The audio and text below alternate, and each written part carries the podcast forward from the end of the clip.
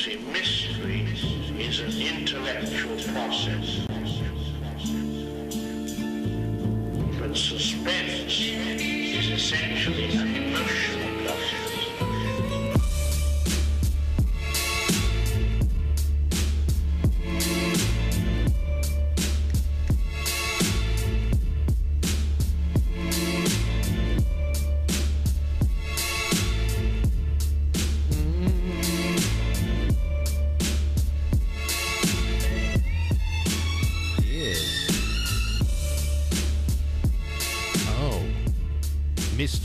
Suspense.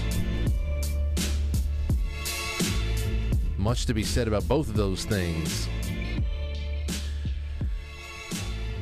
Well, here I am. Here I am at 6:55 p.m. I just got a couple text messages from Lauren with pictures of uh, pictures of Aurora at the restaurant with my father-in-law and my sister-in-law. They're all having a nice night outside at a nice Italian place, and apparent. And uh, I mean, Aurora looks like she could she couldn't be happier.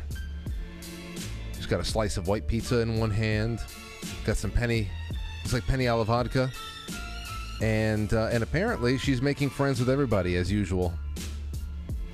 Even Lauren said, even the singer. Everyone, including the singer. So there was a singer there tonight. So that's great. Let's talk. How about how about that? You and I take my mind off of the dinner I just missed with that cute little angel. It's all right. There'll be many dinners. And I, uh, I'm, I'm so happy that we have a great guest coming back on tonight, and that is Sam Tripoli, Samuel Tripoli. I wonder if Samuel is the full, the full name on the on the birth certificate. I should ask him.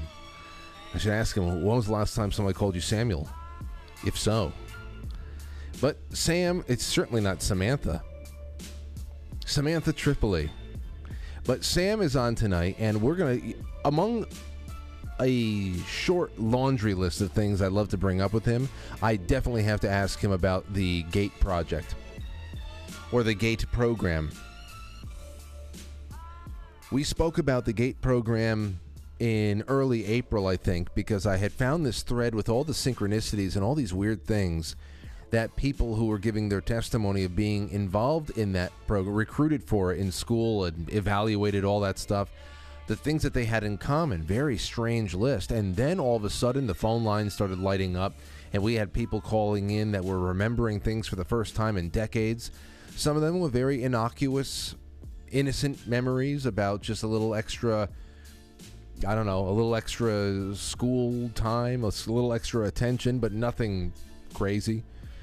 Um, other people had very dark memories, including missing time, and and I have some more unread testimonies that were sent to me after that show. I have it saved here tonight because I figure that Sam would really appreciate some of the creepiness included in these testimonies that have been sent in by Franklies.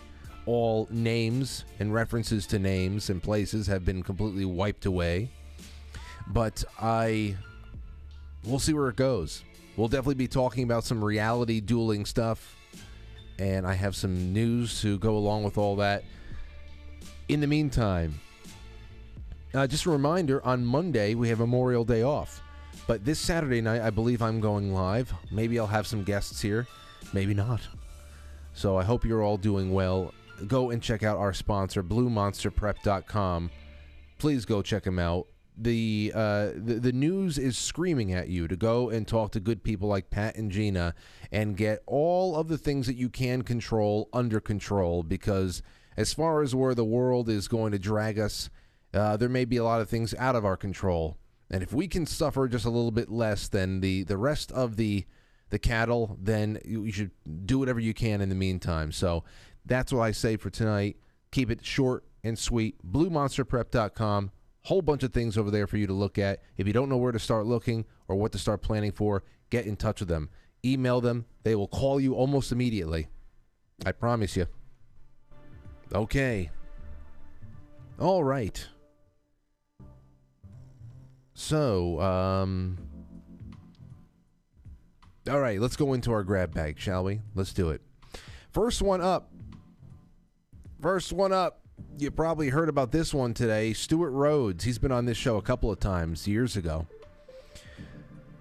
Stewart Rhodes, Oath Keepers founder, has been sentenced to 18 years. He's the latest person to be made an example of who should not be going to jail.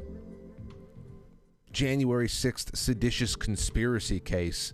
The fact that this government is uh, is even throwing around the term seditious conspiracy in an unironic way is very ironic. Listen to this. The, and I had to ask. I asked Adel and Zach on the four o'clock show today. What the hell did he do? Well, there's a little bit in here, and there's even more that I was told at four o'clock that makes us. We know what this is about. This is about be. This is the big shot across the bow for all of us. This is the howitzer. See, oh, you dodged a bullet. This is the howitzer. The founder of the far right, far right Oath Keepers, which means American. Remember, um, if you do remember, we go back that far. It might have been 2015, 16, 17, around there. Stewart was on once or twice talking about their presence, the Oath Keepers' presence at, at demonstrations like in Ferguson, where they showed up and they had the interests of both the police and the protesters in mind. So they, so of course they, they like to gloss over the fact that they show up to even so-called civil rights protests even though we know what it's really all about this Marxist color revolution plan coming to fruition.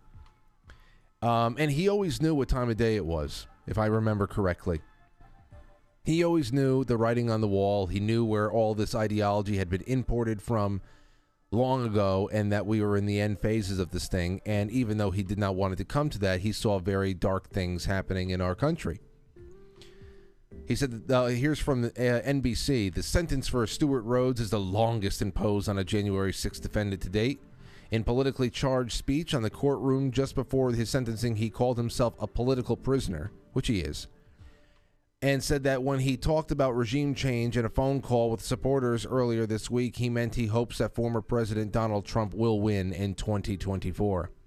You see, everything, everything is evidence toward the contrary everything is evidence toward the con. When you have the ability to create reality, when you own the machine that can create reality for tens and tens of millions of people, no matter how many people are waking up, there's still so many more that will just accept it.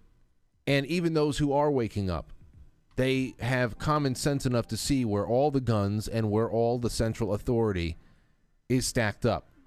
Where is it stacked up and what are they pushing? and what are they willing to defend at all costs? What narrative are they willing to defend? So it got everybody either you are sleepy and going along like a nice little tax cattle slave, or you are, like I said the other night, you are stuck in between whenever you're paying attention to it and not not detaching and going to enjoy your life. Whenever you pay attention to what's going on on the, the, the bigger scale, you are usually stuck between this element of outrage and disgust and self censorship. Because you know at this point, even speaking, even speaking out loud is now evidence of seditious conspiracy. Because you know he never even went into the, the building, right? It's just that, but he's a ringleader at some at some point. He's getting the lo- he's getting the largest sentence, and he didn't even go into the building. Uh, the judge disagreed that Rhodes had been locked up for politics, saying it was his actions that led to criminal convictions. You, sir, present an ongoing threat and peril to this country and to the republic, which doesn't exist, and to the very fabric of this democracy, which also doesn't exist, even though democracy is uh, is slavery in itself. Judge Amit Mehta said before handing down the sentence. Rhodes was convicted of seditious conspiracy. They won't fear. Uh, they won't fear us until we come with rifles in hand. Uh, Rhodes wrote in a message ahead of January 6th attack. That which is true. Objectively, it's true. Did they go there with rifles in hand? No. So he's talking out loud about what tyrannical government would and would not respond to. And it's true. But of course, this is about making sure nobody ever has a conversation, as ever has a very spicy conversation again. because conversations are not crimes. They want to make it that way. After the attack, in a recording message that played it, so that he he said that after the attack, the attack, he said his only regret was that they should have brought rifles. Well, when you see that the only that uh, it might have prevented a few murders, prevented a couple murders, might have led to a few uh, uh, to, to a, just a shootout. Might have, but then again, the Capitol Police would probably have been a little bit less um, willing to kill people that day because those are the only people who killed anybody. So they go on. You're not a political prisoner, Mr. Rhodes. The other guy, who's also been charged, 12 year sentence for this guy, Meggs. He apologized. Apologized to his family. Terrible. Terrible stuff. And um, Rhodes took the stand in the case, saying at the trial and other members of the Oath Keepers were stupid to storm the Capitol and that he disagreed with those who went inside. Rhodes did not enter the building. I had no idea that any Oath Keeper was even thinking about going inside or would go inside. And of course, those people probably got a couple of months. They probably were detained as well. But as far as the sentences goes, it's probably not 18 years. And he was outside. This is about sending a message. Uh, but the government was also because they had been waiting a long time. Oath Keepers has been one of the them. Uh, the I, I forgot the others, a couple other people that we had interviewed over the years from those types of those groups. Those are the type of groups they've been wanting to hack down at the knees for a long time. But the government also produced messages in which Rhodes said he thought that January 6th was the last opportunity to stop what he saw as a takeover of the government. A lot of people saw it that. Why why do you think that there was a million people there protesting? A lot of people saw it that way.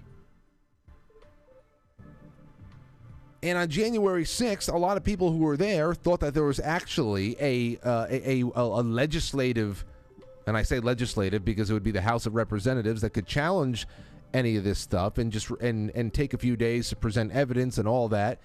Uh, it, that's what most people were thinking. They wanted to go there to compel Congress to challenge, to compel a at that point Republican majority to challenge what had gone on and just try to at least make a fight out of it. Some people thought that Mike Pence had the ability to do one thing or another, which is I always said that's not going to happen. But, you know, this is just about people who know how to create reality and they don't care how many lives they ruin in the meantime. It's about sending a message, and that's what it's about. 18 years. For somebody Stewart Rhodes' age, that could be a life sentence. Or, you know, if there is a, a president who isn't a Democrat who comes along um, and and starts pardoning and commuting people. That that's that's not one thing. All right, well, uh, let's go on over to San Francisco, shall we? There's poop everywhere. San Francisco's office district, not only a ghost town, it's also covered in shit.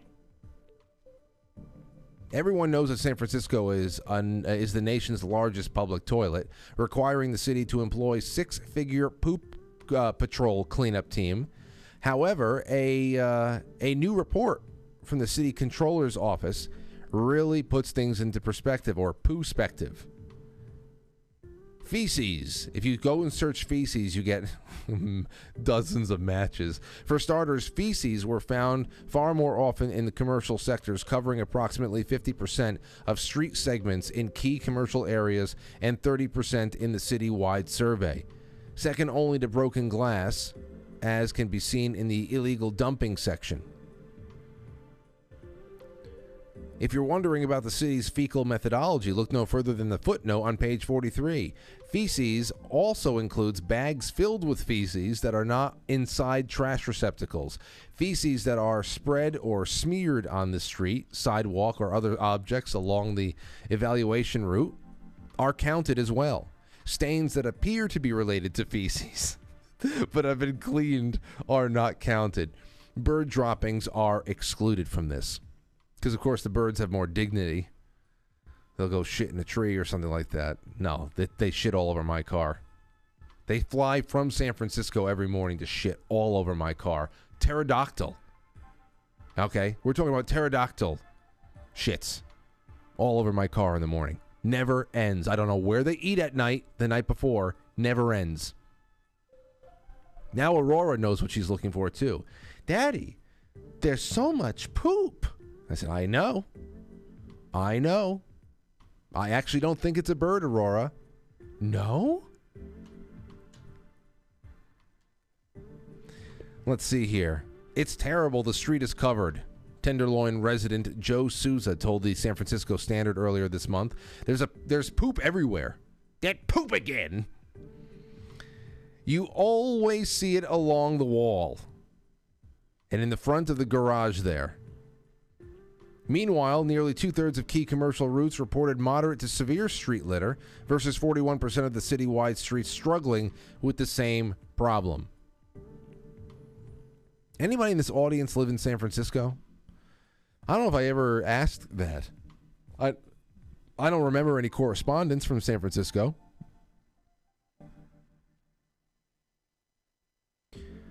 But yeah, that's uh, soon the only jobs left in San Francisco is going to be poop cleaning. Uh, speaking of poop, though, let's just keep this this theme going just a little bit more. From the New York uh, New York Post, we're talking about Ozempic again. Ozempic users report gross side effect. Another one. Join the shit the bed club.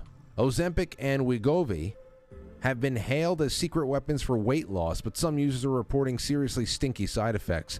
The drugs, initially designed for people with type 2 diabetes, are now being prescribed to those looking to lose several pounds, uh, with many hailing them as a miracle. But if the medication sounds too good to be true, that's because it is, at least for users who are rushing to the restroom and waking up with soiled sheets. Around 30% of Wegovy users said that they have suffered from diarrhea, while 24% have experienced constipation. it's one or the other. According to a new article on Insider, some have even joined a shit the bed club, saying that they have woken up to find themselves covered in their own poop. We're not in San Francisco anymore, Toto. I quite literally shit myself while sleeping. One per I shouldn't. Well, I guess you can. I mean, they they chose to take it. One person wrote on Reddit.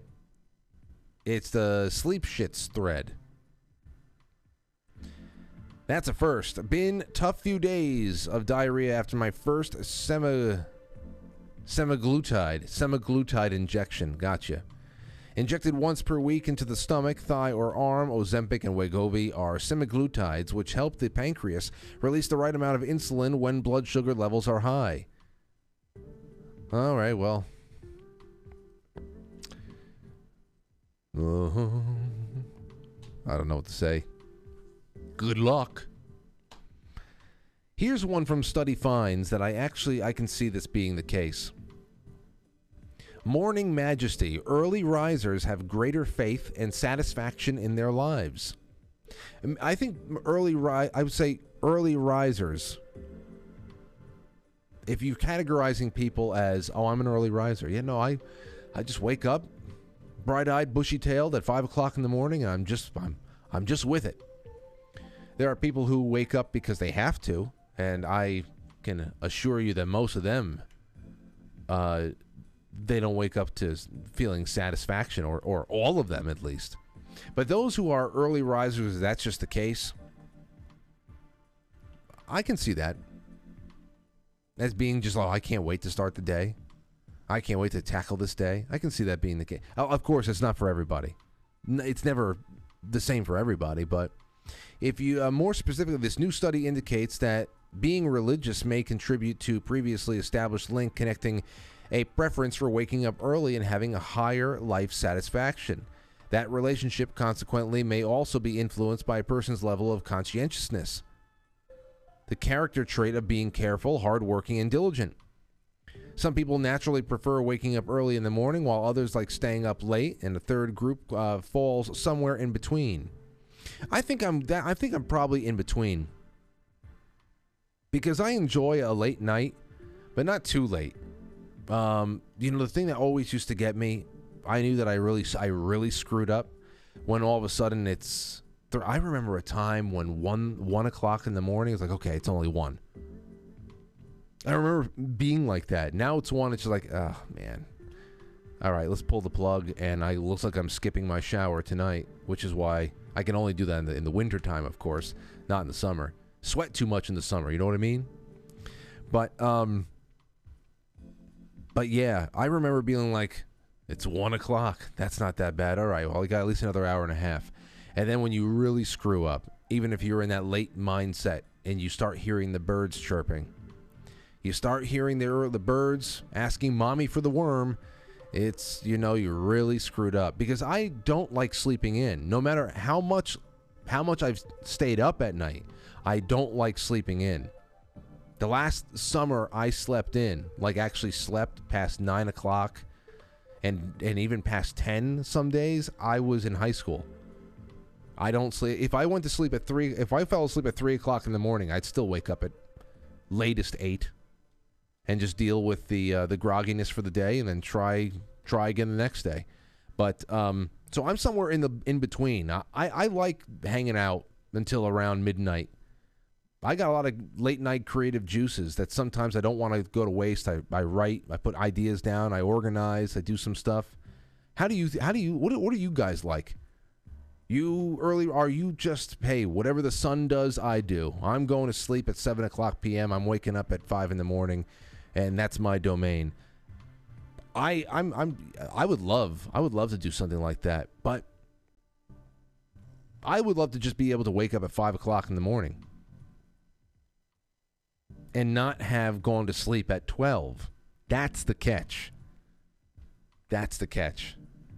To wake up at 5 but have not gone to sleep at midnight. Because I like both. I want more time in the day and I want more time at night. It's a very magical place. All right, 716. 716. Let's go and start this one off. And bring on Sam Tripoli. Don't go anywhere. You tune in at your own enjoyment, because it is the best show since the beginning of time. It has technological advancements and a more sophisticated approach. But like every great awakening that has preceded it, it has one iron rule logic is a friend, and truth is essential. You are now entering, quite frankly. Now take off your pants. And jacket.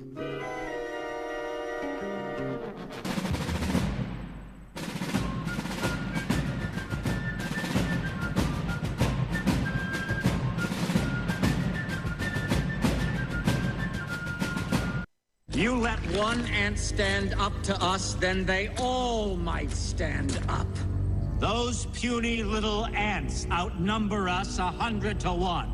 And if they ever figure that out, there goes our way of life. It's not about food. It's about keeping those ants in line. That's why we're going back.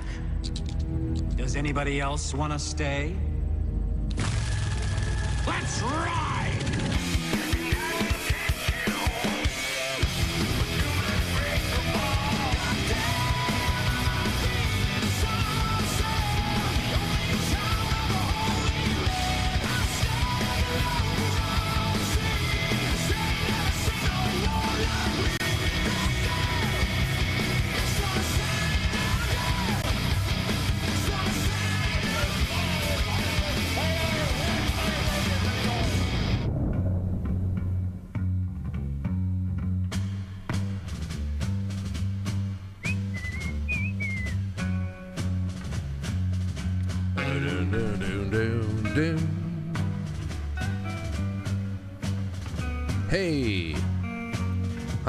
Checking in, checking in with my mother.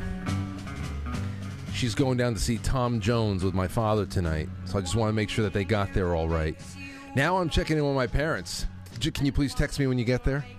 that's that's that's a that's what I do now. Uh, text me when you get there, please. Just want to make sure everything's okay. All right, good. All right, okay. My my parents are home. Now I can relax. Oh, please, Aurora, don't don't do this to me.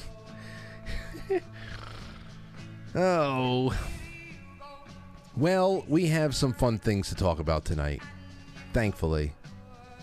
And hopefully, we'll find ourselves a couple of rabbit holes to go squirrel around in. And thank you for joining me. If you want to contribute to the show um, in, in a number of ways, both to support the show monetarily or and to submit some thoughts to the conversation at hand, or many, there's always multiple topics. You can go to quite frankly superchat.com. There's those rumble rants that are right in there. It makes you feel like you're back in the old YouTube days when we had super chats available to us, when we were not considered too dangerous for super chats. It's the stupidest thing. You are permanently demonetized. You can still preach hate, though. You can still preach your hate. but no, no, you can't make us money. To hell with them. And there's also the gold pills on quitefrankly.tv, powered by Foxhole. So uh, take part in it all. Now, there's this. I wanted to just throw this out there before Sam shows up and we got on. Uh, we get on with that. But there was an article from Yahoo that got around pretty well today about Elon Musk reportedly going on exploratory journeys and likes to show friends a chart of the benefits of MDMA and mushrooms over alcohol.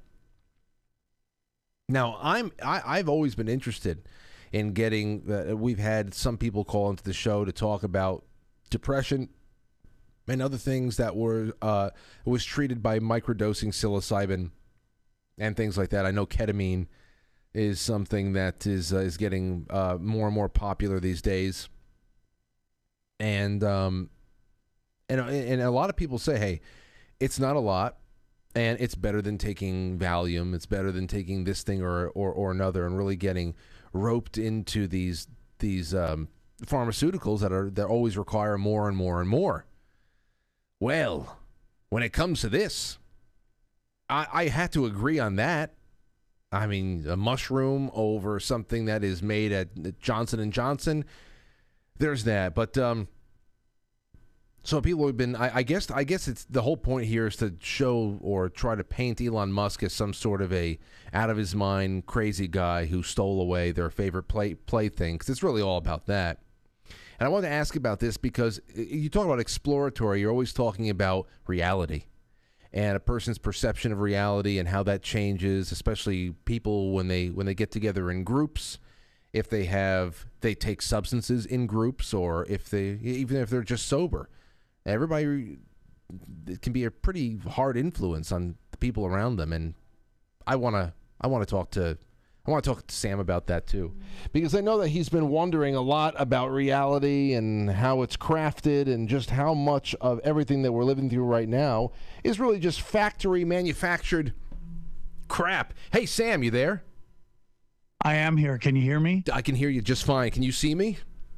I can. Behind your two giant screens. Three giant screens, in fact. Yeah, I'm look at you. Who's professional? I yeah, well, you know, you get the behind the scenes uh, ghetto. Uh, uh, you look great though over there. I mean, the last time you showed, thank you. Dude. There was no you. This when is somewhat. I'm not excited about this bag being there, but it is what it is. We're we're growing dude. Trying to build a studio here, you know, when you got a thousand podcasts, it's hard to stop and rebuild it, but we're doing the best we can. I was going to say, last time you called in, you did not have that snazzy bookshelf, and it is true. Thank you. How many? Po- po- you are what? What? Five, six? How many do you do? I have seven podcasts. I just started a uh, new show with a buddy of mine, also, so that'll be eight. Well, I'll do it when I can. So how? Okay, well, without going through all of them, how do you? Are we live? Yeah, yeah, we're live. Okay, if you're in Louisiana next Saturday, I'm in Baton Rouge. Somebody buy a freaking ticket to my show. I, am like I'm like this crazy guy that goes into these like alternative markets, and then like I'm wondering why nobody's buying tickets to see me in Jackson, Mississippi. Like who goes to Jackson, Mississippi? This retard. Okay, that's who does. So what's the matter? Meet me in Baton Rouge. Baton Rouge, not uh, it, it, it hasn't been. I'm moving tickets in Baton Rouge, but I'm really upset that nobody in Mississippi seems to be into conspiracies. Do you think that's what it is? I don't know, dude. Conspiracy Daddy's in town. I sold like 30 tickets. Like, what are we doing here? Hey, you know, well, let me ask you this. Are you doing? Do you ever do on the spot, like when you go up to a show, when you go to a show, regardless of where it is? Do you ever record podcasts there before or after and make it a you know a you know a, a big Yeah, thing? I do that sometimes, dude. Sometimes. Well, when I do it by myself, I do it. Like if I do it with Eddie, we just leave that to be the live stuff, you know. But uh, on the road, like I'll do what I'll do is like I'll do stamp in the first show, and then I'll do what I like to call the uh, uh what do I call it the the revival. I'll do a comedy revival in the second show where I just break down how I think the universe starts, how it started, and where we are in everything that's going on in the world, which is a very interesting place to be right now. If you're asking me where I am right now, Where are you're you? asking me, here I am. I've gone 355 degrees from when I started. so you're close. You're close to being right where you started. I'm, I, I, but I'm, I'm close, but I'm not there for the same reasons than let's say my friends who don't believe in any conspiracies, right? I'm standing near them, but for totally different reasons.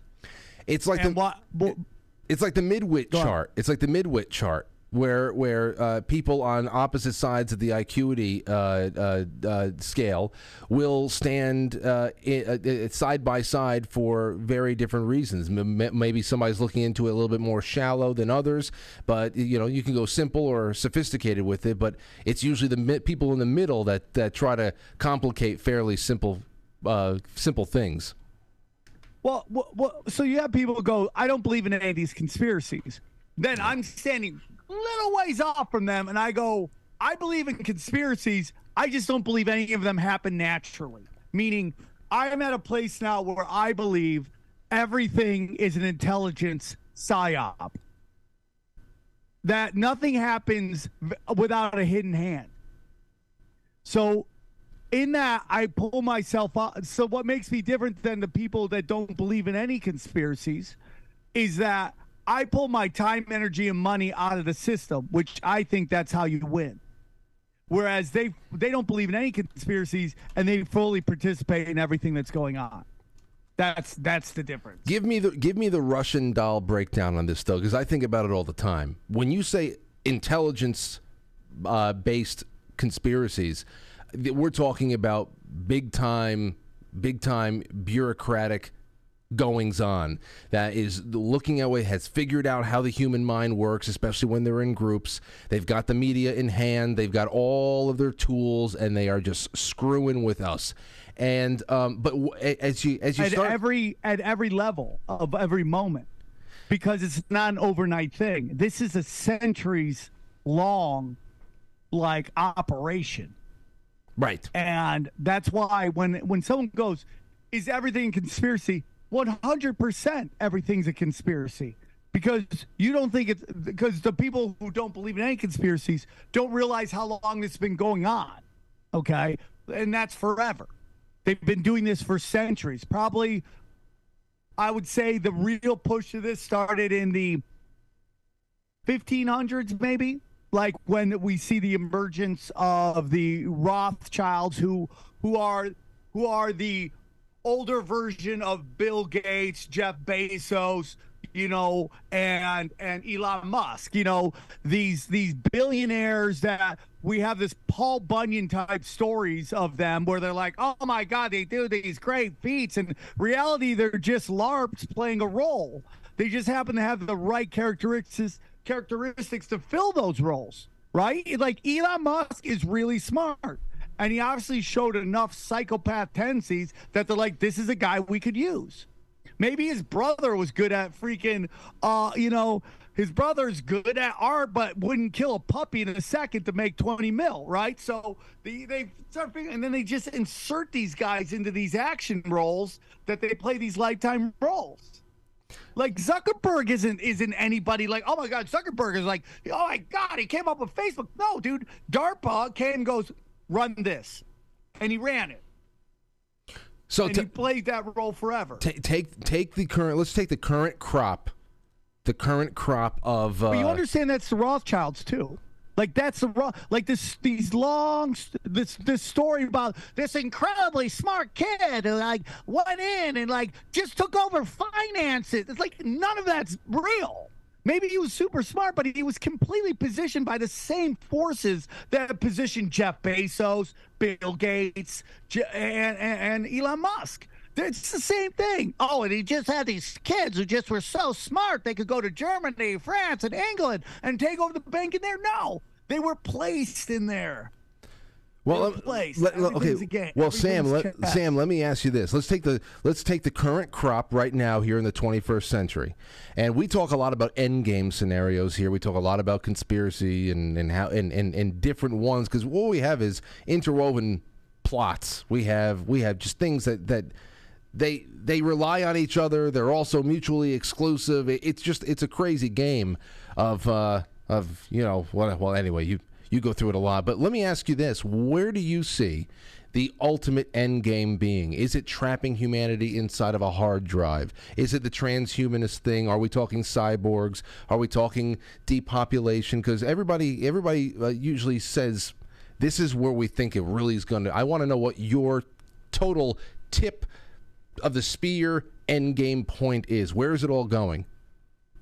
Their first thing is feudalism, meaning extremely rich and, and incredibly poor, and then the then the just move like it's like every episode of Black Mirror in one place. That's what they want. That's where they want to go, which is like you don't leave your block, you're fucking miserable, you're fat, you you're on a, a, little rascal, and the only happiness you you have is when you get into the metaverse. You're lost in that, and then we're into this matrix. So so when the Wachowski sisters right are like you know, uh, the Matrix is about trans, and the trans community starts going crazy. There's such they just don't understand what they're talking about. Is transhumanism. That's where they want. That's ultimately where they want to go. I do not think they'll ever get to that.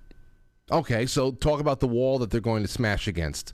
If they don't get there, It's just the, the, these these parasites aren't bigger than the universe.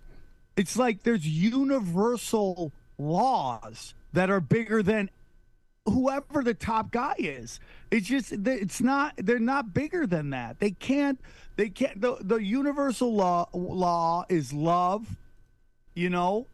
And if you're going the opposite of that, it may work for a little while, but eventually the bottom falls out of it. If you don't, if you don't practice like uh, law of attraction, model of abundance, love thy neighbor, all that stuff, it, it, the bottom falls out. Like manifestation is a really powerful tool, and and even like when I used to take the martial arts, my my my sifu would be sadly bad people can learn kung fu too. Bad people can learn martial arts. Well, bad people can can practice uh, law of attraction as well. I I'm not going to say names of comedians, but we've seen these really uh, driven comedians get to the highest levels of comedy, and then just it all goes away because they didn't practice certain things, which is giving it away.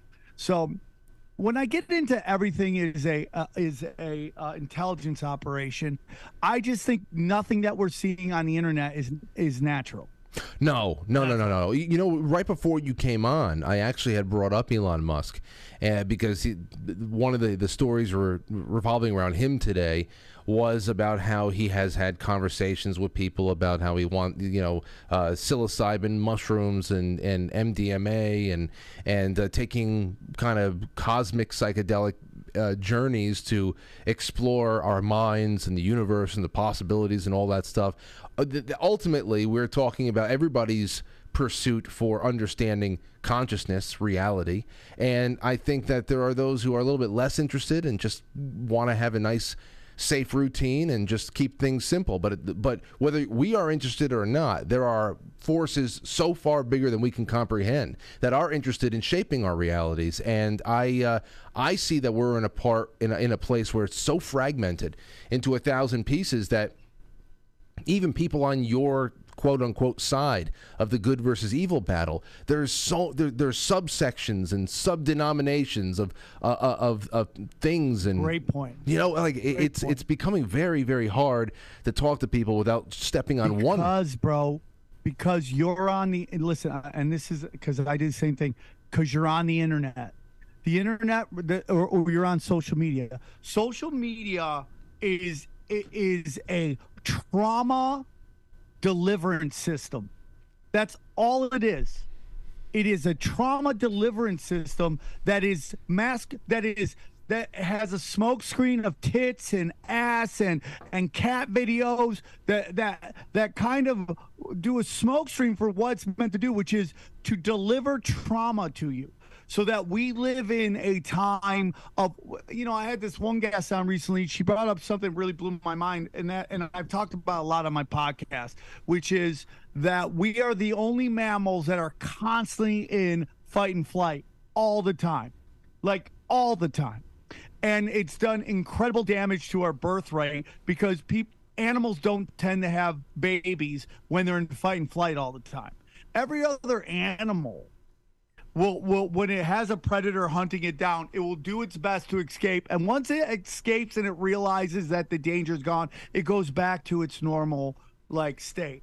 Uh, humans are constantly in fight and flight, even when we're not in fight and flight we're constantly in fight and flight, meaning when when there's actually no danger around us. From from from neighborhood the neighborhood app to to Twitter, like, oh my God, you hear some guy got hit in the head by a bat in Cincinnati. Well, you know, 30 years ago, you would never have heard that. Now all of a sudden it's like some guy got hit by a bat in Cincinnati. Now I could get hit with a bat here in Tarzana, California. I got to be on the wall. Look, Every, everything is your back. Everything's in your backyard. Uh, I know. I know that. I know it.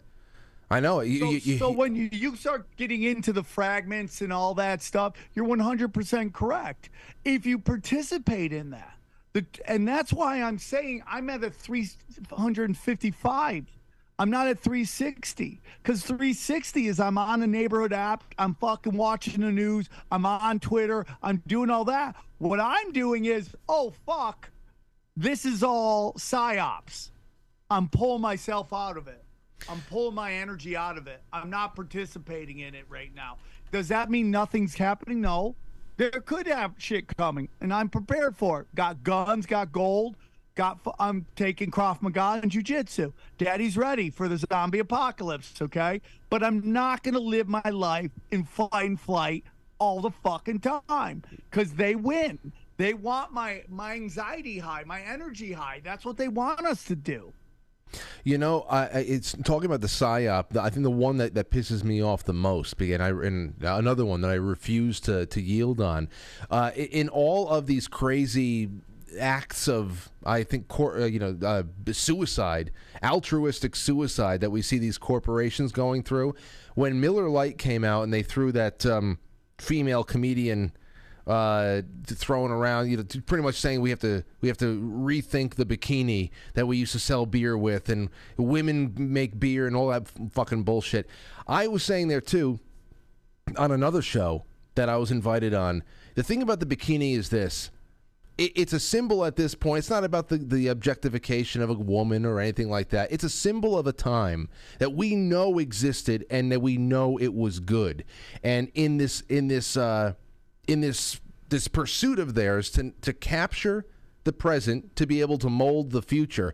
They also want to be able to tell people who live to see better times that it actually wasn't that way. That you were actually, it was not only bad, worse than you remembered, but it was bad because you facilitated it. And so they're even trying to take away our good memories. And for those who weren't alive, they're just trying to tell everybody, hey, listen, uh, believe us. I mean, we b- before Barack Obama, everybody was in chains. Women, Yeah. it, it's it, that's the that's the psyop I hate the most, stealing the past. Well, that that that is directly to s- cultural Marxism, and the uh, and the destruction of the family unit, so that that grandparents and parents don't have the same information that the the kids do. So you can't give your kids advice on how to do this, this, this, and this. Now they have to learn on their own. While the elites and the establishment teach your kids all the secrets of the universe. That's what's going on right now.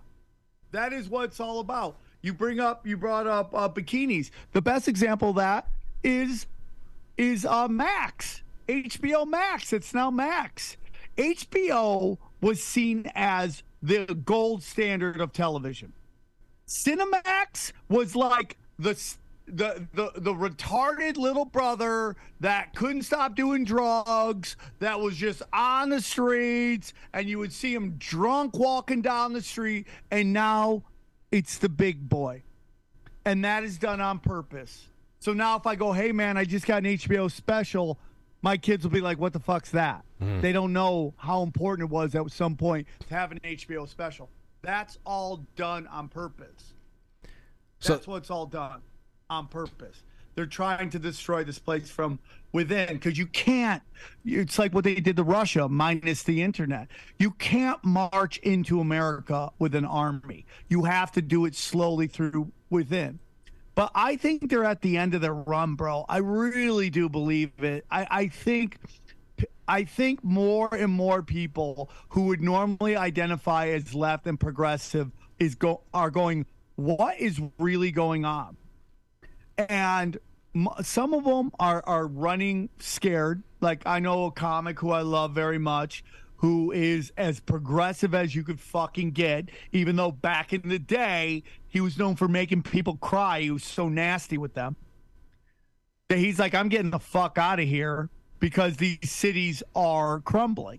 Well, I, because I'm a nice guy, I didn't kind of put it in his face, but it's because of the people you've pushed that these cities are crumbling. But he starts to see what's going on, and eventually, it can you can only go so long before you start blaming on everybody else when it's all D's and D's and D's and D's. Do I think we're going to win? I do believe we're going to win. How long will that take? I don't know. I really don't know, but I do believe. Will it go back to what we were before? I don't know. But I think on an individual basis, if you save yourself right now, you can position yourself in a great, uh, great time. Buy a house, save gold, buy guns, find love, have kids. That's how you win. That's my opinion. I'm with you on that one. I really am. And, and, and you know, the, talking about people who who know that they're losing, it's it's it's evident now. I, I it's evident to me that the only the only things left uh, are really turning off the internet, turning off the lights, starting a bigger, starting bigger and bigger wars, bigger and bigger economic, making people so uncomfortable with trying to figure out where they're going to get their next meal and how they're going to save anything for retirement to not pay attention as much. I think that's what they think is the best thing they can do, just to disrupt things. I mean, I remember. Uh, this the past. It's uh, all manifest, bro. You gotta it be. You gotta look at it, dude. If they if they were in control the way they were 20 years ago, we would already be at war with Russia. We'd already be at war with Iran. They've been trying to manifest everything. Is dude, 9/11 is a was a giant occult manifesting ritual, and it worked because they wanted to manifest to get us to manifest that we need them to go get the bad guys that attacked us. Now, now with the internet and everyone's like, the internet's gonna get knocked out. The internet's gonna get knocked out. Maybe I also think, and you know, and, and when we're when we're just talking energy here, and we're talking about like, you know, when I when I play the tape out my head, and I I, I think there's entities of light that are pushing back against these entities of de- of darkness that are are really in control right now, and that is this realm. These it's all about these fallen. Everything's about worshipers of fallen, the Molochians and all that stuff. And they're I think they're losing. And I think they're losing uh, in ways that they that they can't come to grips with, and that's why they just everything is failing on their end, and it's just eventually people are going to wake up.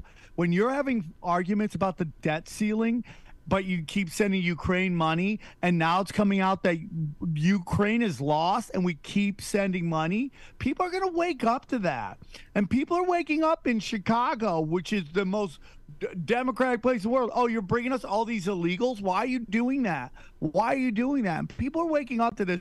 Oh my God, the diversity of white supremacy. People are waking up to that. That's the best one. That's the best one Right? out of the last couple of weeks. The diversity of white supremacy, and I and I said it too. I said it. it it's really an incredible thing that at this point, right now, this year, that white supremacy is more diverse, both both externally and thought wise, than the supposed progressive left. I mean, it's it's. I, I, who who could know who could have ever expected this level of extremism to be so inclusive and uh, but, but they keep so pushing minded It's so everybody. ridiculous. It's like unbelievable to me. And then you just got these idiots like Wanda Sykes uh, uh, tweeting the dumbest shit till a drag queen comes in with a, a fucking To Kill a Mockingbird book and and hurts five kids during story hour. I go, didn't two trans just shoot up two schools? And then I, people are arguing with me on, on, on like the definition of trans and, and and and drag queens, and it's just like get the fuck out of here with this shit. Is this chick who was on like no one can explain, no one can explain Wanda Sykes' career outside she went to Jeffrey Epstein's island. No one can. I mean, like before Bill Cosby got got canceled, he was talking about how no one can understand a word Wanda Sykes says. It makes nothing. She she she makes money off of this fucking cultural Marxism and this this oh I'm oppressed. Listen to all these, you know. but you know but dude It's like people are waking up to it. You just said it right, there. and that's the other thing that's so hilarious about this. When they talk about the book book banning, nobody's banning it. For, uh, to to kill a mockingbird was one of those things that was snuffed out. Uh, one of the many things that are being snuffed out and modernized and edited, or at least they want to, by the left because it has r- racist. Uh, you know, themes in there and old school, not no longer acceptable stuff. Uh, it's not the right that is putting cultural labels on every old Disney film and shit like that. So wh- Yeah, okay, whatever. but, but you got to understand something. You got to understand something. The dynamic of right and left is pro wrestling. Well, I, I, oh, I understand. I'm, I'm, I'm speaking in, I'm speaking in, I'm speaking It- in. it's all George Bush death cult, bro. right, That's what right. it is. But I'm not talking Republican versus Democrat when I say right and left. I'm talking on the on the spectrum of centralized control and artificial culture to decentralized control and individualism and and freedom. So I'm never I'm never I'm never coming from that place. Uh, that's that. Yeah. I know you, we have to put those. I'm sorry I cut you off there. No, no, no, no, no, no. I, I know it's we live in a time when those disclaimers are necessary, unfortunately. But you know, as, as from as much as you know, the internet is a trauma machine, the only reason why we've got this foothold right now is because of the internet. That's for sure. No, I get that. I get that. I, I, what I'm talking about is social media and all that. Listen, if there was no internet, you and I wouldn't be talking right now. I wouldn't have a career. I wouldn't be able to take care of my kids. Uh, I, you know, it's just the way it is because the system, as it was set up, the the gatekeepers didn't like me. They still don't like me. You know, but because I go direct to consumer, I've been able to have a fun career and be able to connect with people like you, s- who like-minded people who are are are getting the word out, and it's great. But if you stay on the internet too long, you you're just gonna live in a fight and flight world. And reality is like get in, get out, man. It's just it's like everything on there is super toxic from people wanting to go viral. Like going viral is like a run a race to the bottom. That's all it is. How ridiculously dumb can you make yourself look for clicks and views? And you know, uh, but the thing is, like, we can't save ever anybody. And the truth of the matter is, as I, I love putting the, the information out. I'm not here to save anybody, dude. Uh, The, the old saying is like, you know, don't uh, don't try to wake up the sheep, wake up the sleeping lions. You know what? Fuck the sleeping lions. I'm not waking up anybody. Here's the information. If you can't see what's going on, I can't save you. It's like the prophet Eddie Bravo used to say. If after all this stuff, you don't see what's going on, I can't save you. And I'm not here to save you. I'm here I'm here to the, to take care of my kids, you know, and hope to God that me and the mother can get along to make the right decisions. And that's all I care about. Outside of that, nothing else really is. I, I, I'm family, you know, friends like you, and that's about it, dude. And it gets it's a hard place to be, but I'm telling you, man, I'm just like everything is just a spiritual war. They're coming at us, and it you know after the Bushes came in, took over the CIA. You look at the 60s and 70s, and what happened then? Trauma after trauma. All of these cultural icons were FBI informants.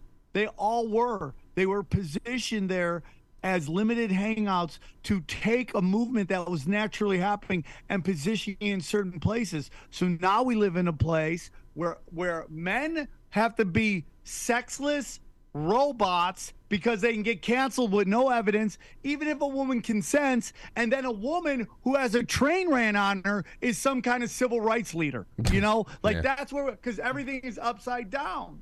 That's what's going on. And nobody's happy. Everyone's highly medicated. Everyone's on anxiety and everything like that. You're not, dude, the universe keeps telling you you're not doing what you're here to do. But we don't care because we live in a world where we medicate ourselves to get the anxiety down, to get the sadness and depression down, so we can continue down this road that we're not meant to do. And I'm just like, I'm not doing that anymore. Man in the I'm mirror.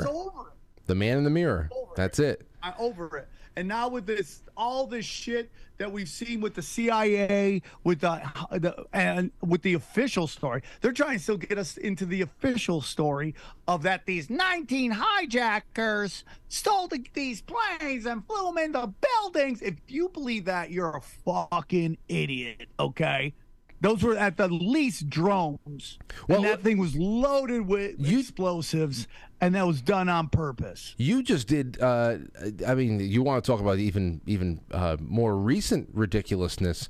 Uh, I know that you did a little bit more on the on the ridiculous Gretchen Whitmer kidnapping, the Fed napping, and Right. so you talk about war on reality, and that ha- in hindsight, that we can see how that now has become an indispensable event that was, you know, prepping people for the January 6th scam, and uh, and and it keeps building from there. It, it really does. But you know, I, I think that again, more and more people are, are are checking out, and that is not a good thing. That is not a good thing for them. I think for everybody else it is because we're kind of just going to the lifeboats and that lifeboat is actually real life it's not the it's not the matrix that they want to shovel us all into but let me ask you about something in particular because this is a topic i did and I started uh, asking the audience about their experiences. I got a lot on it. A few weeks later, I saw that you had a guest on, particularly about this topic, and it goes into Recluse. yeah, it, it- it goes into everything else that we're discussing right now. But now we just on a microcosmic level, the GATE program for school goes under many names. Um, mixed experiences. I want to know your biggest takeaway because where you and I differ in in covering this topic is I didn't have a a really really uh, big time heavily invested. Uh, guest to come on and talk about it. What did you take away from that? Because I'd like to go through some testimonies that I had sent to me after my show and read it to you. If you were asking me, then this is where I got to that everything is an intelligence operation, bro. Okay. What I got to is that these programs are data gathering programs in which the uh, the the uh, intelligence community can figure out who exactly has the characteristics they're looking for for to be operatives in what they're doing and you know when when you go all the way back you know you know there's psyops and psyops and psyops man but you know everyone's like the jews run hollywood well if you really look at it the intelligence services created Hollywood. Most of your early studios were brought were were built by Navy intelligence operatives that from the start. And then you get into like Scientology and L. Ron Hubbard and like how he was they used him. He was a naval intelligence officer and they used him to insert in the Jack Parsons occult group to like data gather and manipulate and then he helped create nasa and in payment he was allowed to create scientology which is another data uh, intelligence operation mostly the blackmail gay uh, actors and look at look at all the stuff that scientology does tax free so that's where I started to get into this. Is like, so if you look at like the Gates program, that's so that sounds so much like to me what they were doing with Haight Ashbury, where like that was just a giant free range psych ward data gathering operation. They just opened up all these clinics and let these get these free clinics, right? And we know when you're when something's free, you're you're the payment, right? Yeah. So so so all these free clinics in which they they were testing the effects of psychedelics and methamphetamines. Well, And then now, if you look at everybody real quick, uh, sorry, if you look at everybody really quickly who's into like oh, Silicon Valley, what are they doing? Adderall and fucking microdosing. It's like it's like insanity. So sorry. No, no, there there is a lot of that going, a lot of that to be to be uh, to notice too, um, uh, for sure. Because the the deeper you dig, there is that whole idea of substances that had popped up for me. But I, the range of, of things that I got in, most people, of course, they're talking about completely innocuous things, advanced education programs. You know, they're taken out of class. They're they're given you know puzzles to solve. So obviously, everybody's everybody's being studied, and they're this is all, as you said, data collection and what uh, you know. You're going to you're going to um, you're you're going to make be able to paint pictures and understand people from a developmental standpoint because you're getting them at certain levels in their childhood. You're going to get them on a group standpoint versus individual, and then you're going to have those who just completely excel beyond everybody else's abilities and maybe those are the rising stars perhaps those are the ones you you watch and you give the Rhodes scholarship to and you move them through and and all that other stuff but um but I'll tell you, man, aside from the innocuous stuff, I got some stories in here. People feeling like they've been tracked their entire life, experiencing lost time. I've got. I, am going to read you a couple. I, here, here's the first one. Uh, this is a shorter one from Plato's Revenge. Said, uh, I'm curious if the program helped create many of us who have Asperger's syndrome. I'm fairly certain the counselor at the this uh, this place over here in 1970 programmed me not to talk in class at all. I still believe those sessions screwed me up a bit. I think I recall at the end of the training I was told to mark down the talking violations of my classmates. It warped my perspective of other people for a long time. That's the first one I got. What do you think about that?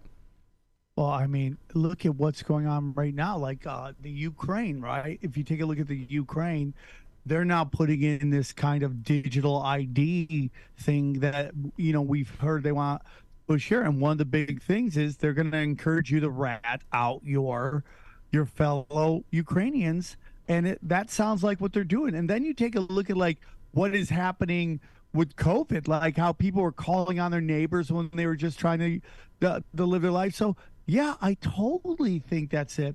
Now, if you you should get Recluse on your show, I can help make that happen if you'd like. The guy that interviewed me because he was talking about how a lot of these victims of the smiley face killer were part of these Gates programs, and what that and what does that mean? Like, are they eliminating like subjects that wouldn't play ball that they're like thought might be uh, a little dangerous down the line? It's like super interesting, right? Wow.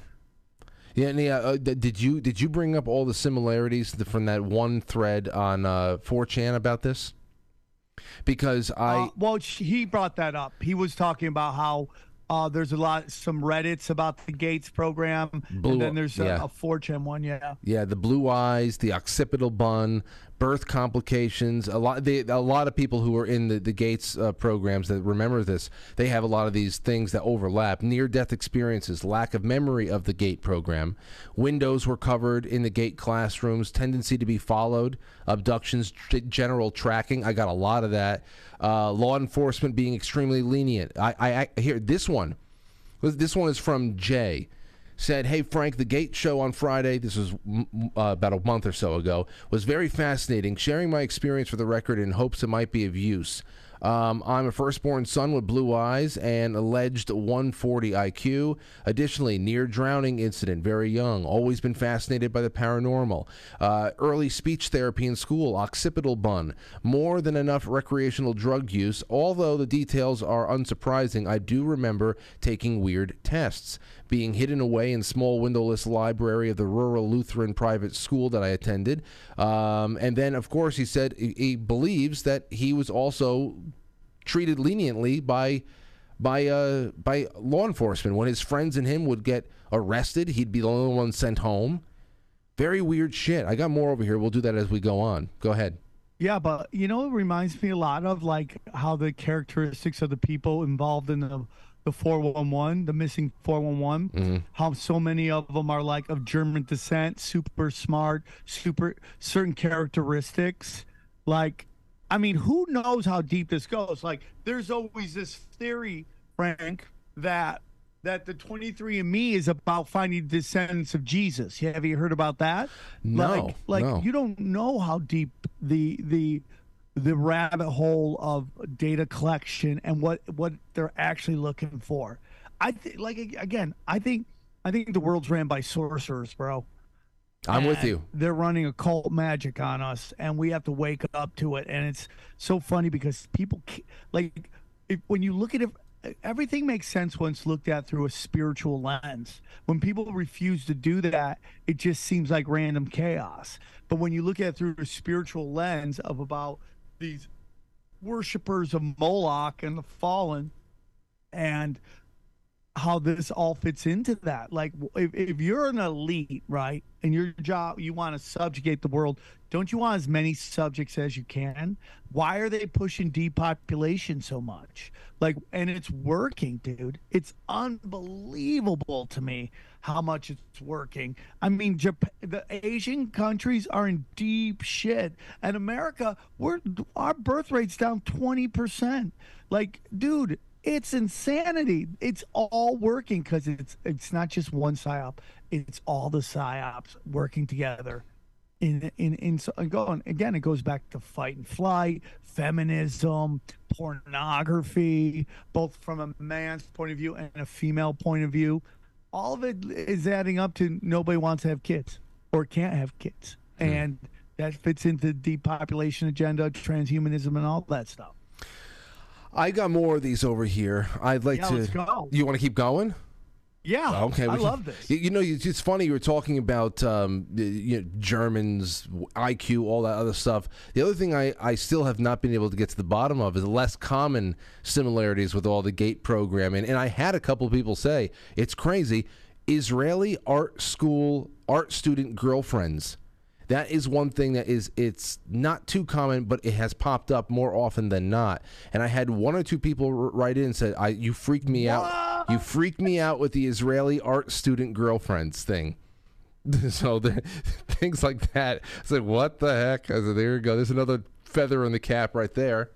Um, Oh my god, bro, that shit's crazy. I had a friend of mine who doesn't like me right now, but he would tell me like he remembers, man. He had a knock on the door, and the guy's like, "Oh, I'm an Israeli art student. I'm selling art." He's like, "Get the fuck out of here, dude. Just get out of here. I know what you're doing.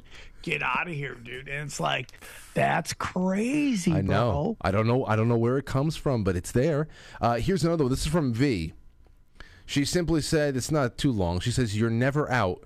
We were transported by bus.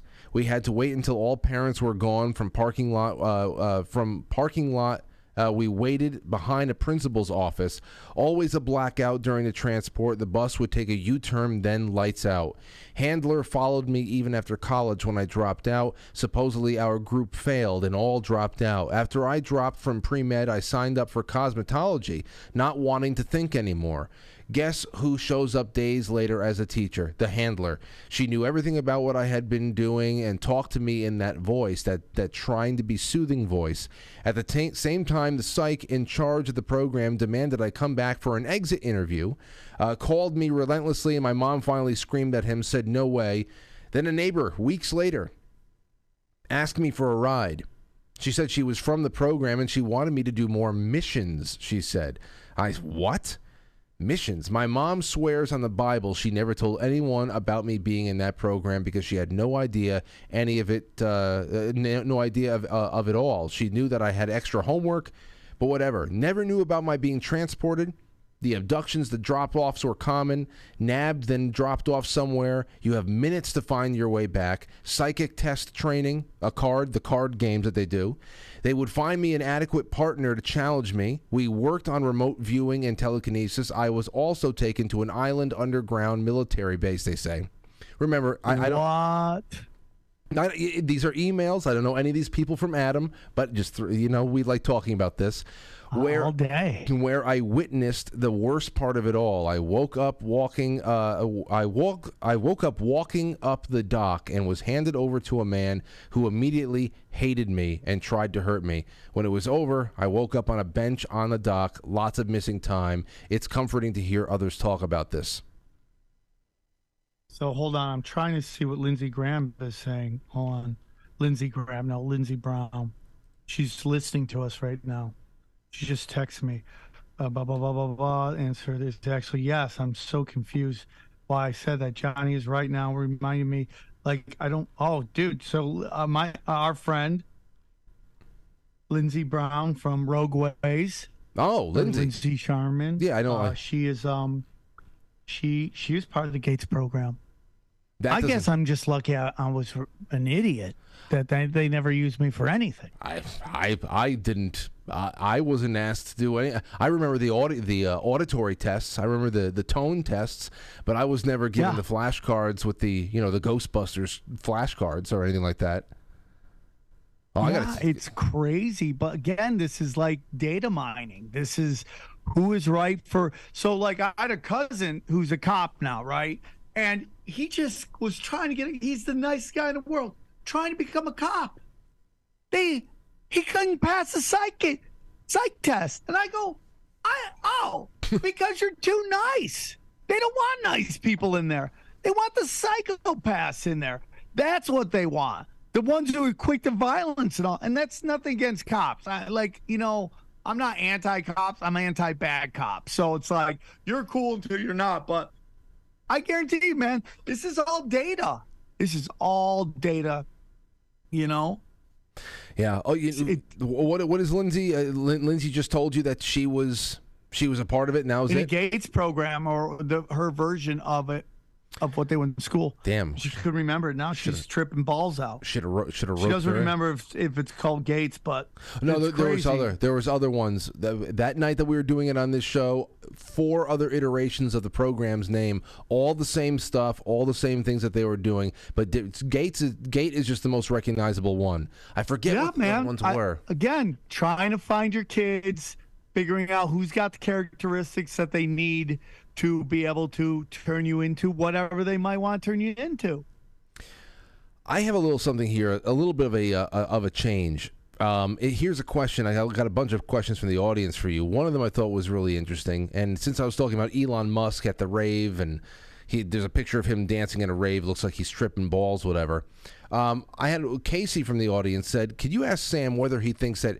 Weird people uh, find you easier when you're tripping or tweaking or rolling. When I used to take acid a lot, it seems that I would run into the strangest people no matter where I was or what I was doing. It's like I emitted some kind of signal that only straight up weirdos would sense. Yeah, vibrations, bro. It's like you know, I've been you know, so I've been talking a lot about what what has been going on with women, uh, and what OnlyFans is doing to women. How it's uh, it's doing a lot of damage to humanity. And I'm not anti-porn, even though I don't watch porn anymore. But and I think porn is low low vibrational. But it's like what we're doing is we're taking these chicks that are built like Vikings, right? And we're we're putting them in these low vibrational uh, uh activities. And what these women don't understand is like when you do low vibrational stuff, you only meet low vibrational people. So like, eh, so when he's like, I was tweaking, I was doing drugs, I was rolling, all that stuff, all these, yeah, because that's who you're attracting. You're attracting your vibration. Your vibrational level tracks vibrational levels.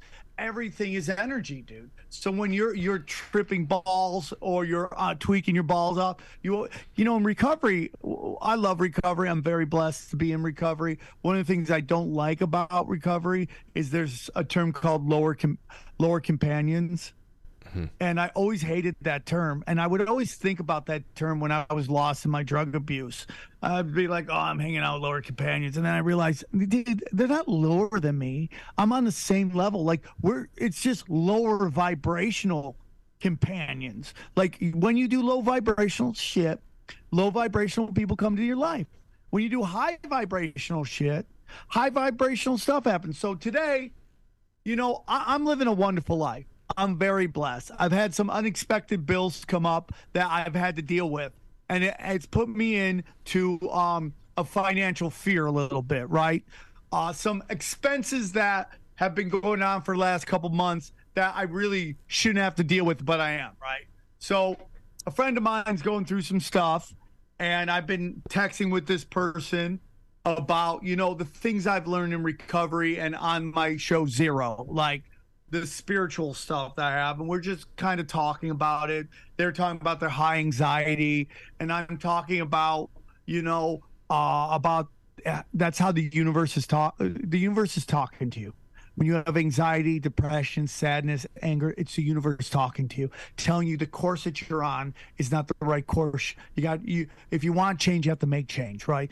That's what the universe is telling you. When, when in reality, our modern day culture wants you to numb yourself out and continue down the path that you're not supposed to be on. Okay. As soon as I hang up with this person or stop texting with the person, bang, I get a call from another person.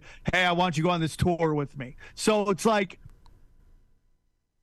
everything's about manifesting and, and abundance. Hmm. So when you, when we read something about hey, hey man, I'm doing drugs, I'm acting like a weirdo. Uh, why am I finding so many weirdos? Because that's that's the bad signal that you're putting out.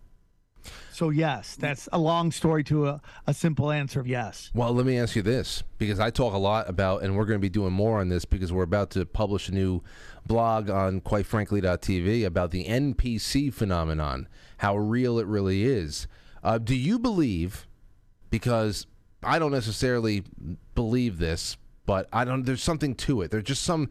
It seems to be an element missing from people, and I don't know if it's possible that every living being on this planet could they do they all in fact everybody does everybody have a soul well, at least when they start out or do you believe that regardless of how you were conceived do you i mean do you have a soul or can it be corrupted or muted by your environment or are there some people who are just really I, I don't know, man. It, I feel like there's no real spark. Super interesting. It's a great question. Is there? I feel it's like some people question. just lack the spark of divinity, uh, and there's just they are just on autopilot, and there's really no substance there. I hate to th- feel that way because it's it's dehumanizing.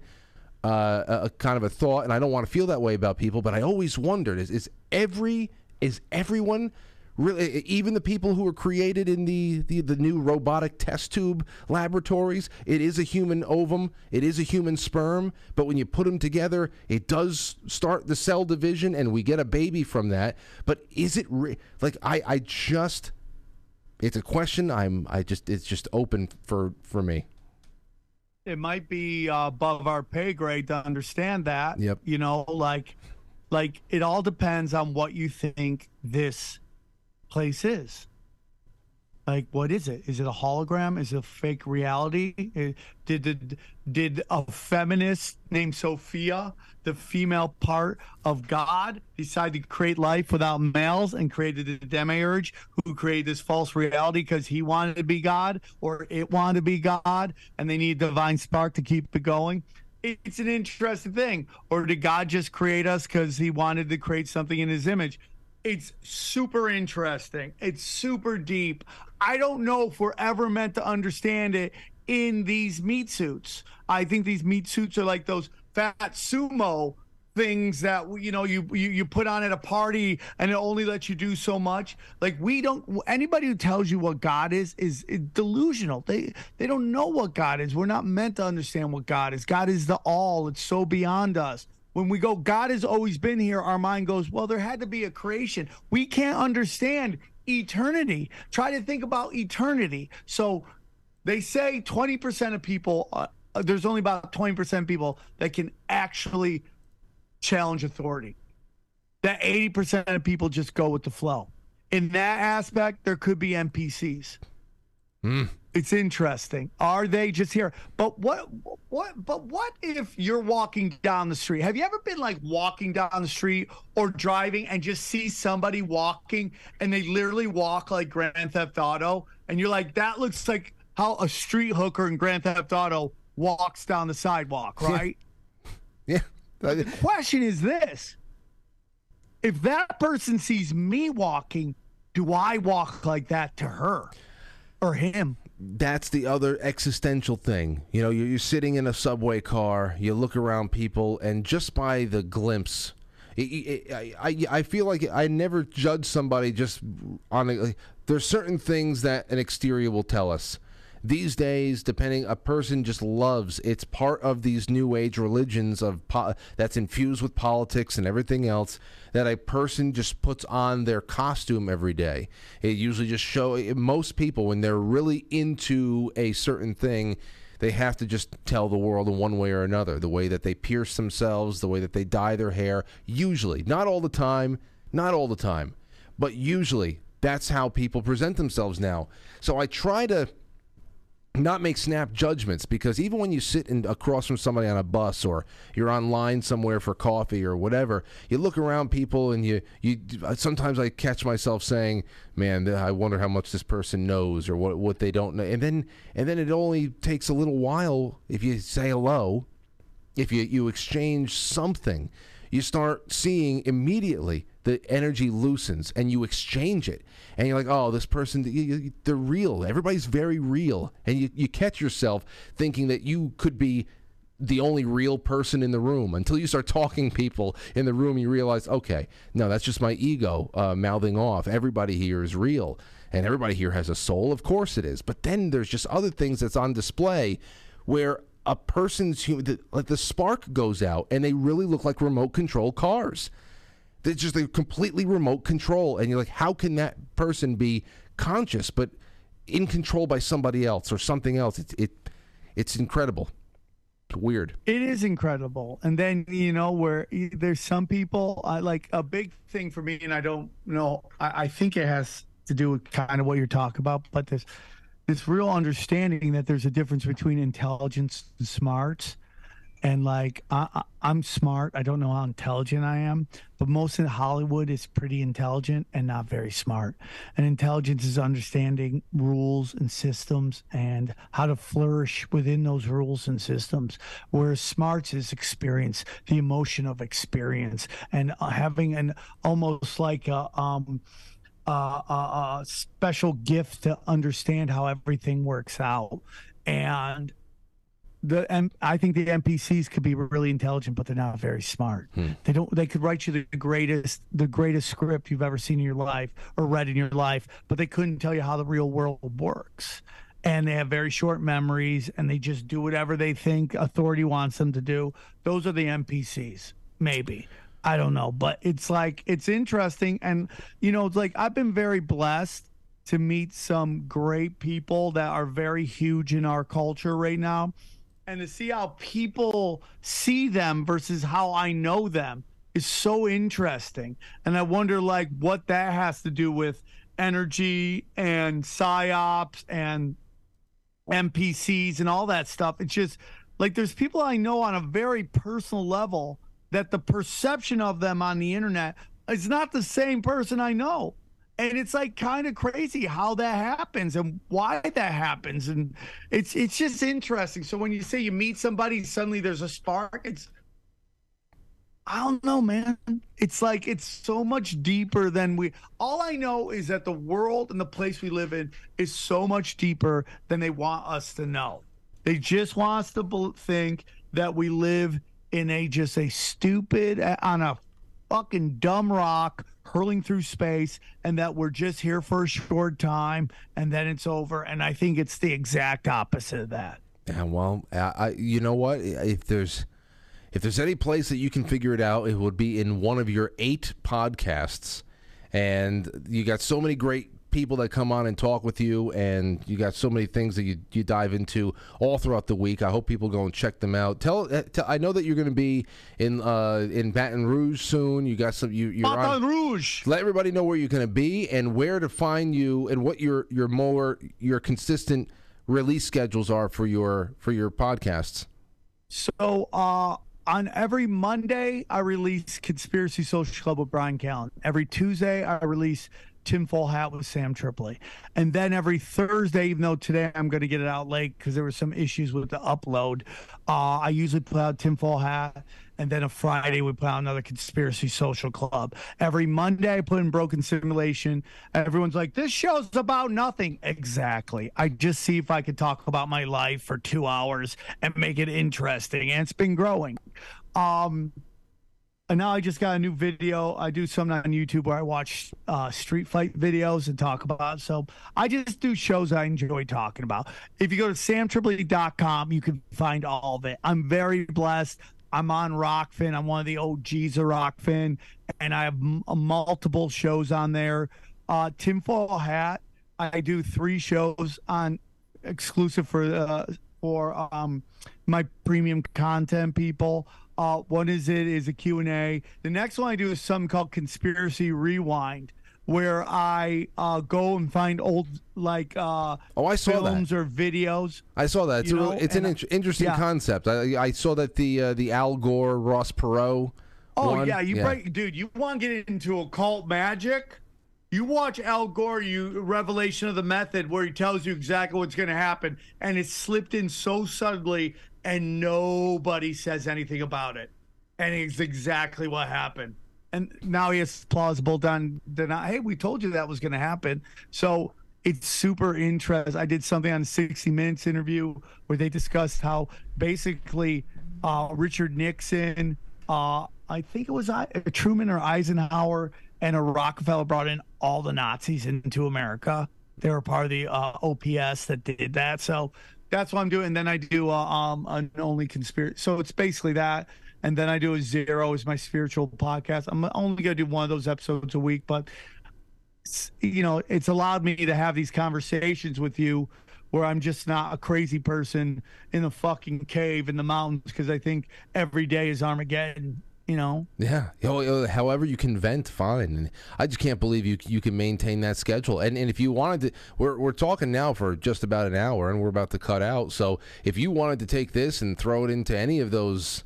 Any of those shows, I, I consider this a, a a joint episode that we did. So by all means, Do a little little uh, swap cast. I could do that. Well, I'm I- not against I- it at all, man. I- I, I- could I you- could picture bigger time to put it out. I'd like to do that. Well, you just seem like I, a uh, guy. I that- you, you got eight, eight, nine, a dozen shows. You just seem like a guy who really could uh, use all the content you can, you can grab. You're more than welcome. Well, my father was a worker. He worked a lot of jobs.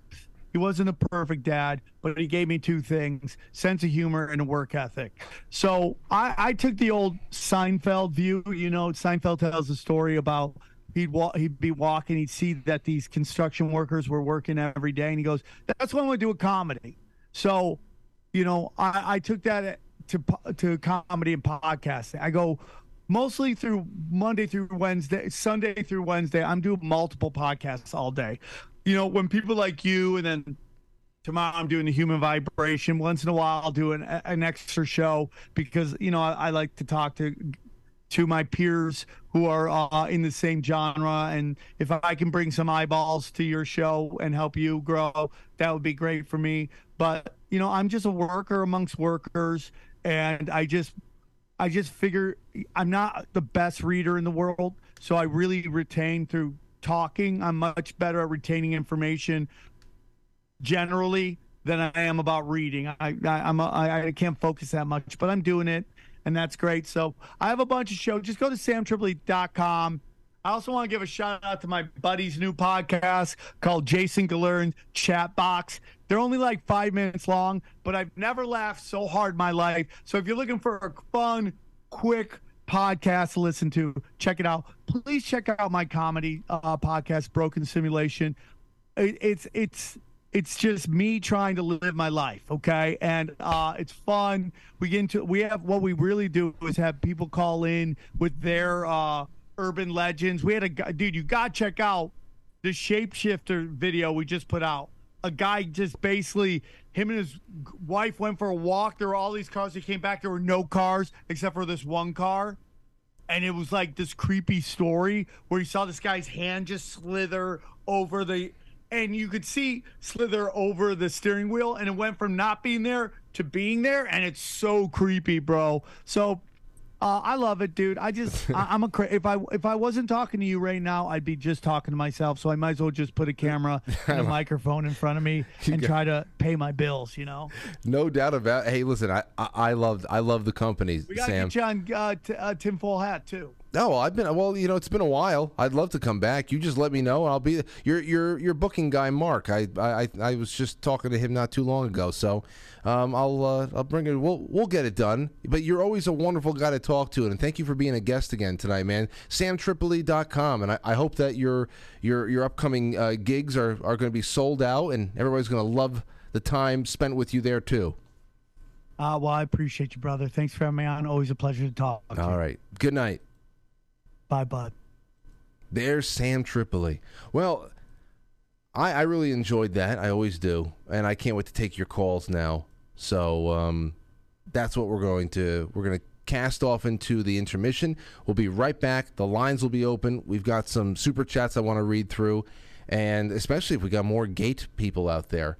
You know, Lauren texted me not too long ago, and she said Lindsay actually mentioned that when she was on, that she was in the gate program. I don't remember that. Just like most people who are in gate don't remember it. But okay, well, I guess we'll follow up on that. Does it sound like she was kind of freaking out a little bit with Sam? Unless Sam was just exaggerating and Lindsay was just stating it as a matter of fact. but we'll be right back. Don't go anywhere, and the lines will be open for you. Where the hell am I? Here. It's intermission time, folks. Time out. Press the like button. Thank you. Ladies and gentlemen.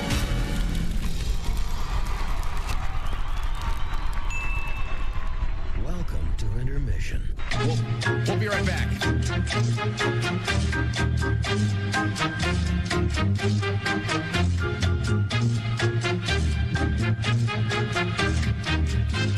Yeah, intermission.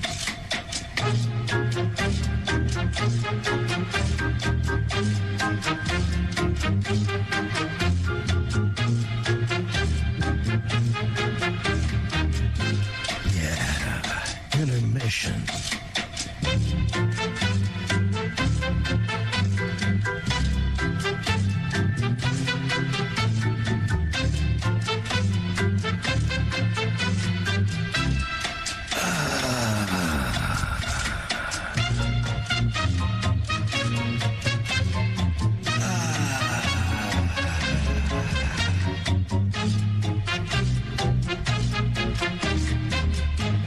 now entering quite frankly. Quite frankly. Quite frankly. Quite frankly. Quite frankly. Quite frankly. Quite frankly. Quite frankly. Quite frankly.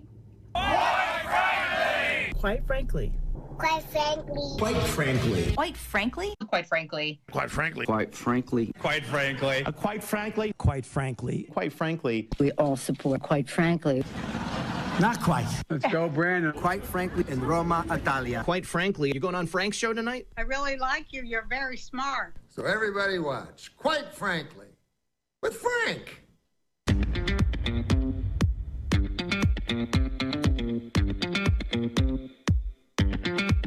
Quite frankly.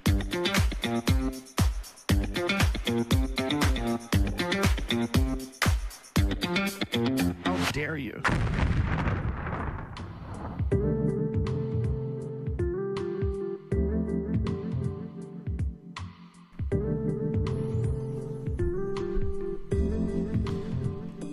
Right, so I am back for your super chats and your calls now. Uh, we'll do calls in just a little bit. Let us see. First one up is from Maddie Nice. Says Frank, shout out to Sam and Frank, two of the best in the game. Support independent media. These guys deserve that Rachel Maddow money. That's blood money. I, I would love to. I would love to to produce more and to to thrive. And yes, but I don't want the the source of Rachel Maddow's money. The figure is probably probably put a little blush on your cheeks, but I don't know what that is. I'm sure she gets seven figures. And needs a lot of money to keep those eyes blinking. Palador Vero says Franciscans sounds a bit Jesuit. I'm a frankly. I don't know what it sounds. Can't call it Jesuit when it's not. We don't know anything about it. Matt has not told us what the order is all about. But un- understood. Proceed with caution. Okay. Shabs says, "Ask Sam about having uh, having Narco Longo on the show. He blew his mind. Shit, I didn't see this. Narco Longo on the show. He blew his mind." KT Sky D says, "I swear I've been feeling the same way about being at the 355 degree from where I started, but for different reasons than why I was there before. There is there is the way you think things change ought to be, and the way that things actually are. Bizarro red pill. Yeah, it's it's the same thing for me too. Uh, it was articulated very nicely with the 355 degree turn that um, that Sam spoke about because you do the the full 363 you're 360 you're right back to where you started. But you can't ever be right back to where you started if your your your perspective has completely changed. Unless see it's the same reason why I say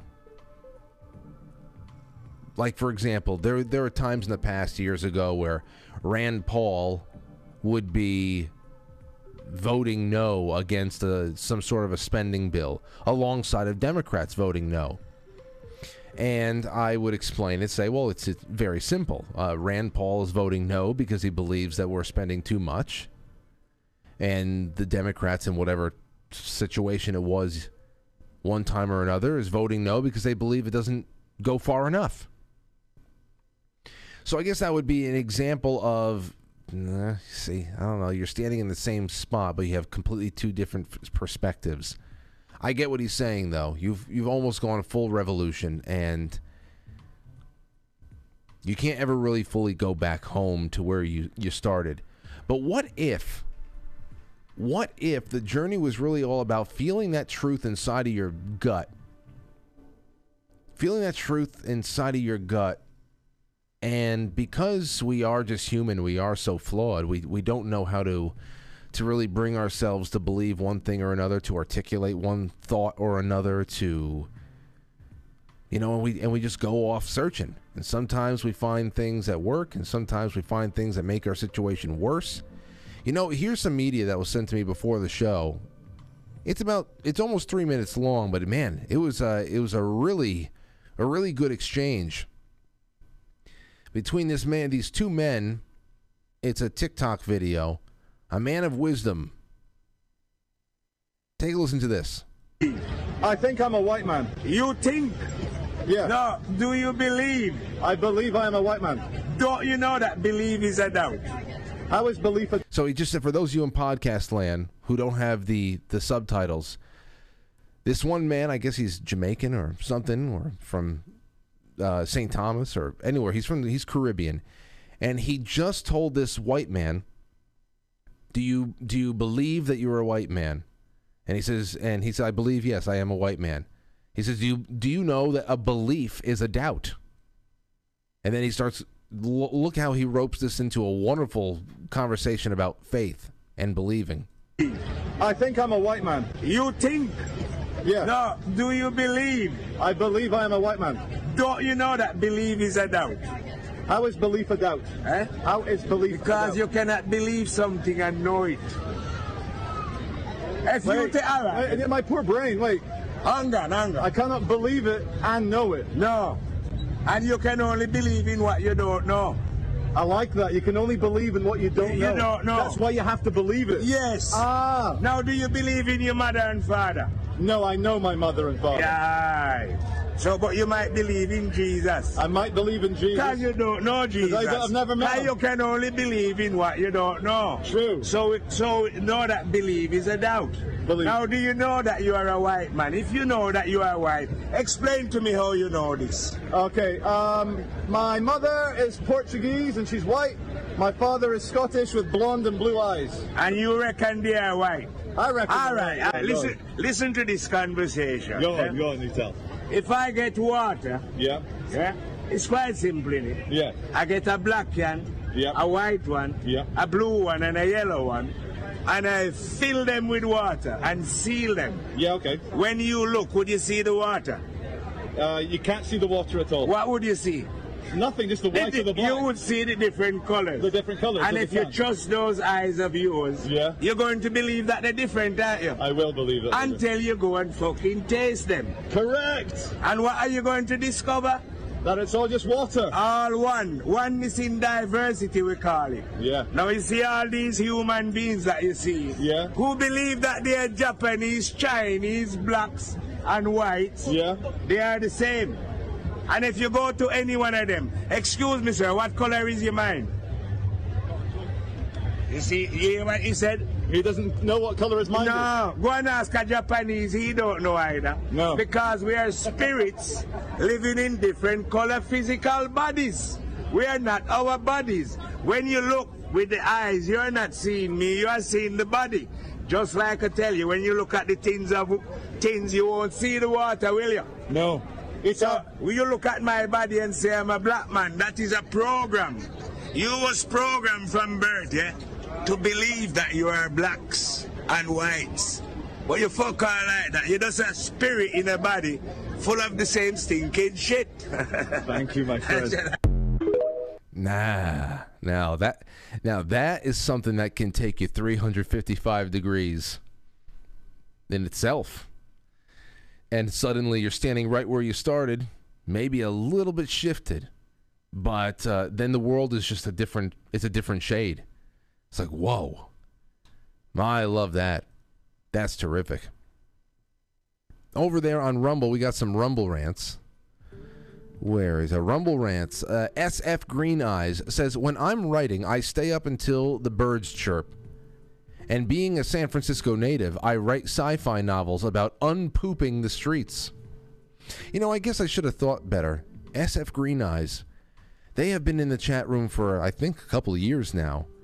And I should have just thought maybe this person is from San Francisco. Um, but uh, there we have a little something from there. Okay, over on Pilled, and then we will open up the the lines for the last 20 minutes. Sean Joe, thank you.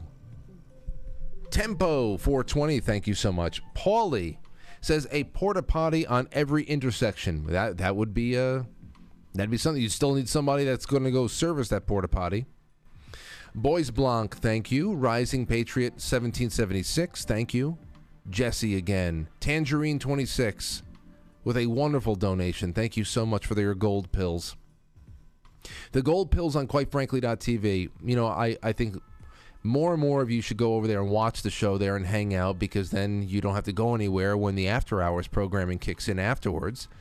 But also, all those gold pills, they're so fun, they're so easy to convert, and they go directly toward the funding of all future projects and ongoing projects at the network and behind the scenes here. So directly too, and it's an independent platform, so that that's that's wonderful in itself. Zoso dude says, "I'm a diehard. Frankly, methinks the Franciscan sect might be gay." Well, you can never, you can never discount that. It could be uber gay, but we don't know anything about it yet. Matt is a is, he's been very reclusive, very hermetic when it comes to um, when it comes to coming forward with any details. It's very everybody's it's strange, like the, the pregnant pause before the entire culture of the show changes forever. Because just the just the the the, the build up and the tension that alone has made people say, "Oh, I'm, I'm a Franciscan, no matter what." Some, there's something about this this energy that just screams, "I have to be there." And especially since Matt started it up, that's been enough. That's been enough. So there, we've already gone past that point of no return.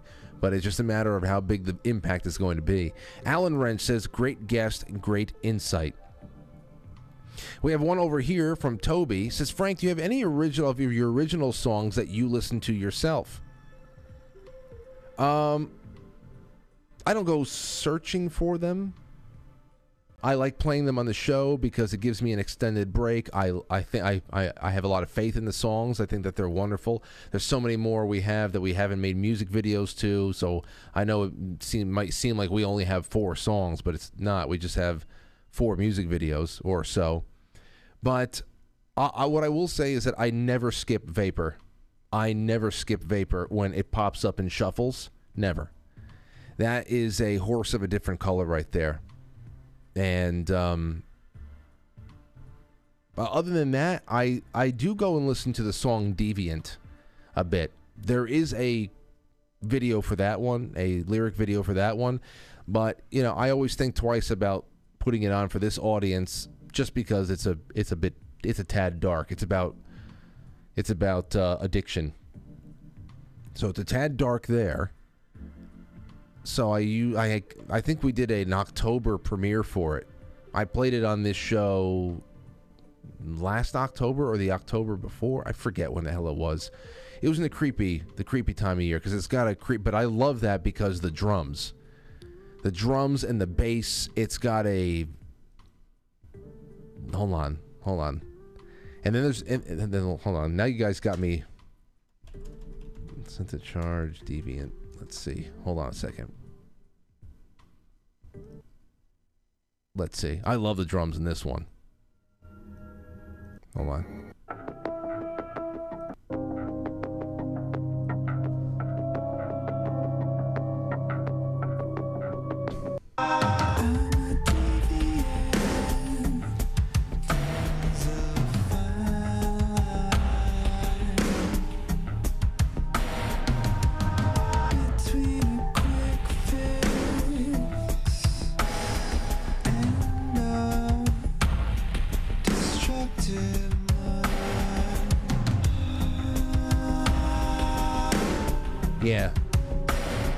That's I like listening to this one. And it, and I love these leads in.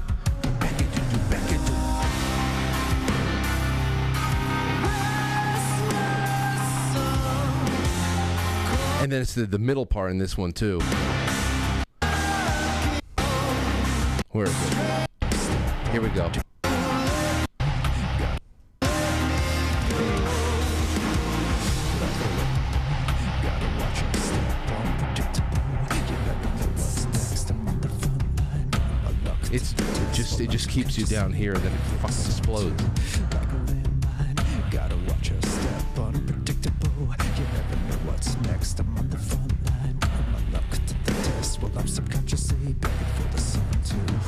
So that's yeah, that's a little bit of it. Like I said, it's I don't um I pick and choose times for things like that. I don't want to bring people to too dark places, but sometimes you need to go where the light don't shine.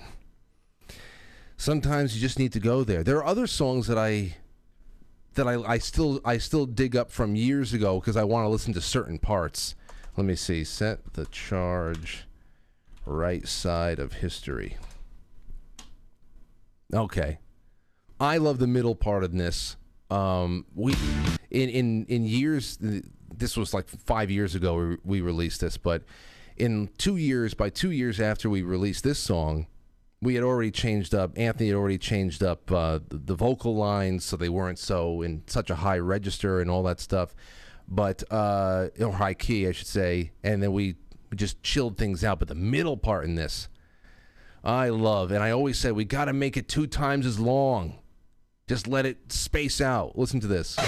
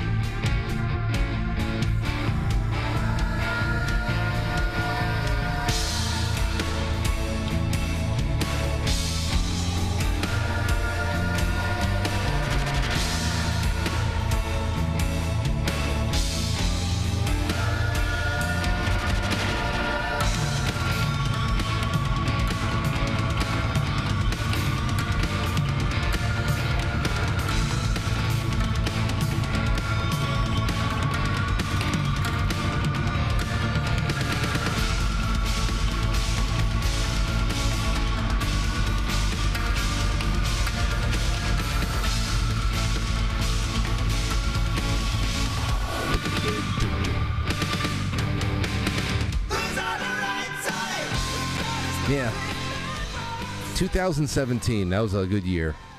We did a lot of cool things. Everybody, we were. I mean, the show eh, we had. It was the first year of the Trump presidency. Everybody was all up and having a good time. The UFOs were showing up by December. Oh man! But and the production value has gotten a lot better with all the future releases after this too. But yeah, thank you for asking. I like talking about music. We got to do more of it, and that gave me a reason to to jump into some things I usually don't I don't listen to.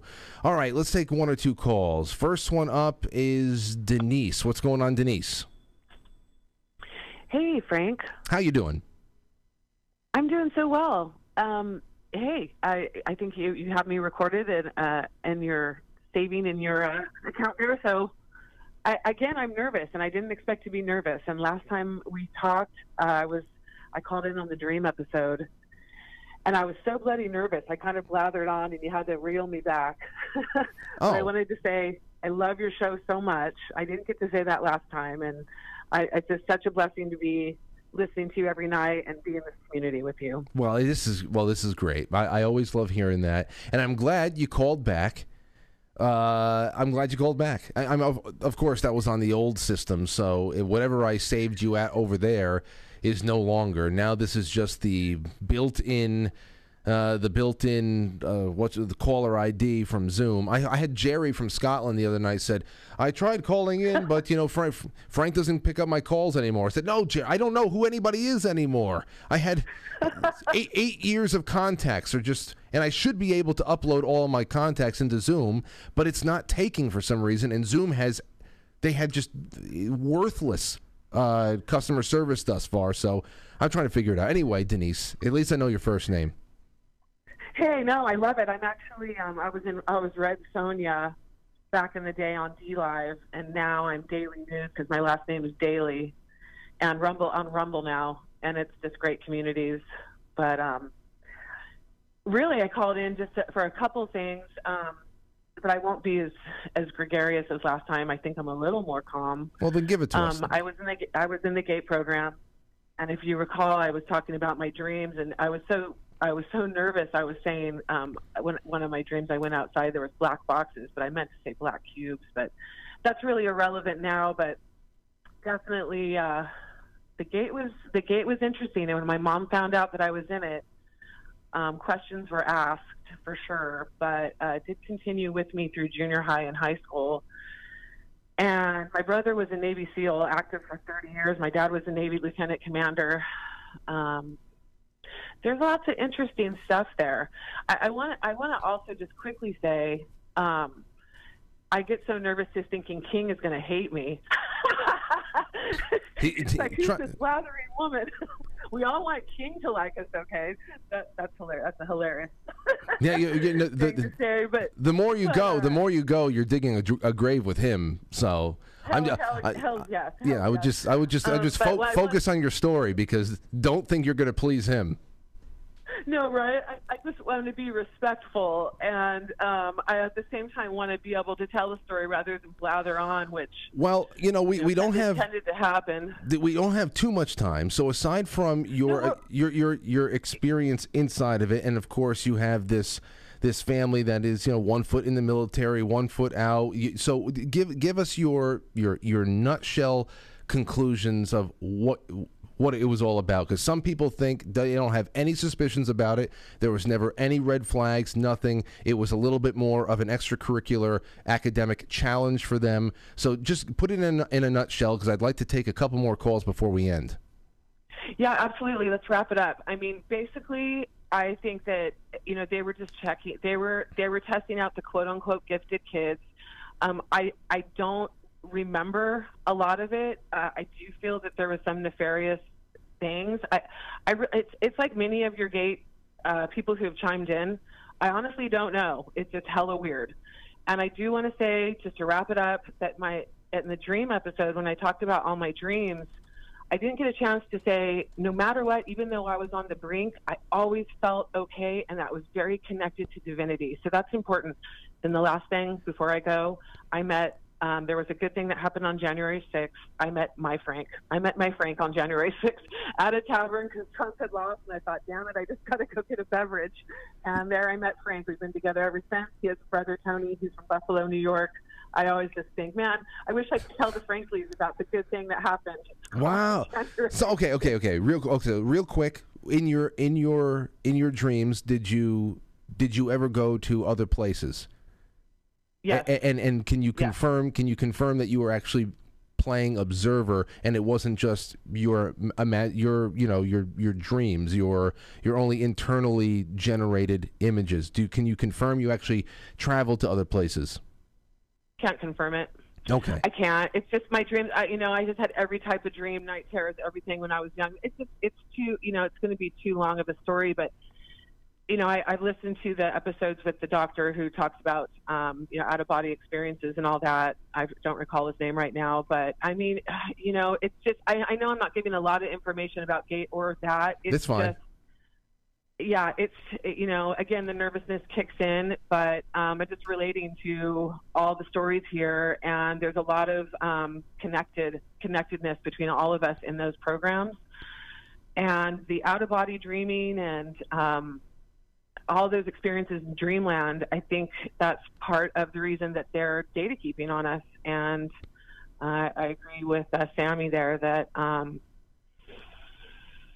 data driven and there's just a you know i, I don't know. I'm at a loss for words again no no no no you did well. you know no no no. You did you did well. You it's it i think that you really hit on it um, uh, especially with all the things that goes on in dreamland with you it's uh, they probably picked up on something and they probably know. Um, that that is really awesome though story about the january 6th that while everything else uh, you know other plans were being laid for the, us in the future you went to go have yourself a uh, you know li- libations just something to lighten the mood after you realized that all was lost for for donald trump in the 2020 election and you found you found your man, and that's that's awesome. So you commiserated, and now you're you've been together ever since. And one last thing before we go, I saw King Forty has popped up in the chat room, and he actually says, "I don't hate her; she's doing fine." right on king All right, so there you. Okay, you have yourself a good night, Denise. you as well thank you so much All right, take bu- care now Bye bye. There you. So third, see, then third round. Now when she calls in, she's gonna be even more calm. That's how you. That's how you bring somebody safely to shore. And that was great. It's a great call. See, don't go so hard on yourself, Denise. And uh, and there you go. King threw everybody a curveball tonight. All right, let's see. What do we have? What do we have? Jessica. What's going on, Jessica? Oh wow! Hey Frank, Hi, how are you? I'm all right. I'm just watching your show and calling to say I wasn't in the gate program, but I think I was tested when I was a kid. So you were one of the did people. dr- You were one of the people who were just not accepted. Well, I don't know. So I used to watch Fringe. I don't know if you ever watched that show. No, no. It was a very weird sci-fi show, and uh, it was just very bizarre. And it was like you never knew this woman. I can't explain it, anyways. Uh, but I did drown when I was three, and then crazy dreams, just like this caller before. Very religious family. It's just bizarre. I, and I didn't remember anything about being tested until I listened to your show. See, see. Okay, so uh, that's the main the main thing there too. A lot of people other remember another. A lot of other people remembered the test, and then beyond that, there was more that remembered that there was they were accepted into. They're like, oh, that's what that was all about. It afterwards. So, so a lot of it seems like a lot of people were tested. Not everybody gets in, whatever. But when you say you drowned, what were when you're three years old? What did you do? You fall, fell into a pool when nobody was around. What happened?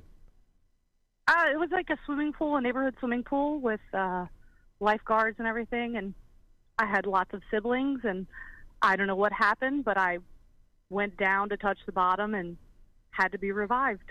Gee, oh, so you lost consciousness. Yeah. Wow. Three years old, you're not supposed to remember stuff. I remember my mom making a joke, getting into the ambulance because I had to go to the hospital because they had to test my blood and stuff. And she said, "Do you want to be buckled up on the gurney?" And I was like, "No, why would I want that?" like, "No, I want to be in your arms, mom." Wow. So okay, that is yeah. Well, three that that's pretty traumatic. Do you don't remember anything? Obviously, uh, this is a lot to ask of a three-year-old anyway. But you don't remember anything from the point where you were unconscious, do you? No, but I've always had bizarre dreams, and they've definitely affect my life more than reality sometimes. Wow. Well, I thank you for the call, uh, Jessica. This was this was interesting. Uh, again, thank you. All right, thanks. Bye. All right. There, see, you just never know what's coming through on the other end. And yeah, people are commenting. King must be in a good mood tonight. King is King is in more good moods than you'd think. Okay, he just doesn't want you guys to think that he's in a good mood for some reason. I always tell I always tell him over the years, can you just show show people the King I know, please? Stop making this so hard for me. And uh, I don't know. He just doesn't. Uh, he he he just wants you guys to think he's miserable for some reason. All right, whatever. What else do we have over here? V- Ver- Varen, Varen, you there? Varen? Sorry, who's this? Hello, Varen? This is Veronica. Who? This is Veronica. Jonathan? Veronica? Veron- okay, Veronica. Veronica, if you're on a speakerphone right now, um, please turn it off. Hi. Okay. So it kind of sounds kind of kind of sounds like you're inside of a trash can right now. Oh no. Oh, I think- okay. I think it's my phone. There's the Sound cla- better? There's the clarity. Welcome to the show, Veronica. Hey, so I'm the one who wrote to you. After I wrote to you, I can't get into my email, which is so funny. But I'm the one who was taken to the island, and the guy tried to kill me first. um, it was really weird. Oh. Um, he was very upset. See, I, I have no idea how I got to the island. I never knew how I got to places. Um, so it was really weird. Um, but when I woke up, I was walking up this dock, and they left me with this man on a golf course, and we were up on top of the cliff. And the guy was so angry that I wasn't the person he wanted, and that's when he tried to kill him by tearing off with this golf course golf cart, and I almost fell off the cliff. So wait a second. So So, that's how- when you say that you were you, you were they attempted to kill you twice in one night? Kind of, yeah, yeah. It, it was pretty bizarre. Um, so then I blacked out again, and that's when they took me to the um, satanic ritual. Um, and this was in a military base. And I was just wondering if any of the other Gates or MGM people had gone through in the SRA. I mean, I was never sexually abused that I know of, but I was just wondering if anybody else was taken to a military base and went through any of the rituals. I have not gotten. A- this is the most extreme. This is the this is the most extreme account I've ever I've ever had, uh, Veronica. So uh, I definitely nothing like that. We've had before you. There was a testimony of uh, missing time at a sleepaway camp where they fell asleep on one floor. They woke up at another floor. Um, Okay. and then and then there there's a couple of other things just about surroundings and about odd habits uh, of, of transportation and, and whatever. So when it, when it comes to this, no, I I had not. Okay. But but you know what? Now that now that you put it out there, now that you put it Maybe out there, who who knows what Yeah. comes in? Who knows what comes in? But I I, I appreciate you calling in to reiterate or, or to expand a little bit more. Okay, and also if anybody was part of the Moon Project, and I have really not much clue as to what that was. I just know that I was involved in it, Mm-hmm. and that was kind of because I was in trouble because I wouldn't get along. I wouldn't do what they wanted me to do, and I just wanted out. Well, So, uh, you, you should be yeah. just consider yourself uh, consider yourself lucky that you, you, you made it out of out of the, the especially the murder attempts. I mean that usually when they want to they want to finish somebody off, it's it's done pretty cleanly and pretty effortlessly. So I'm glad that we have lived to hear you call in tonight, and thank you for the call. Okay, thanks. All right. Yes. Um, we'll see what comes through after that one. Definitely don't have time to expand on it right now, and we know that she's in the, the audience, so maybe we'll be able to get more details one day. But um, what do you think? What do you all think at home? I um, we've got plenty to talk about tomorrow, though. I have a bunch of call in topics. And now that we're knocking on the door of June, we are going to talk about the. I have uh, the tales from the, the county fair thread that we did. There's also the best and worst concerts you ever been to and biggest concert regrets. People, artists, bands that you could have seen, you didn't see, and you can never see now because they've either broken up or members have died or whatever. We're getting into the summertime, summertime nostalgia vibes now. So I hope that you go on to the Quite Frankly forum, which please, there's some great people over there chatting, discussing things, threading on certain topics. Go to quitefrankly.tv and uh, and enjoy yourself on the forum, the on-demand section, everything else on top of what we have for the after hours programming.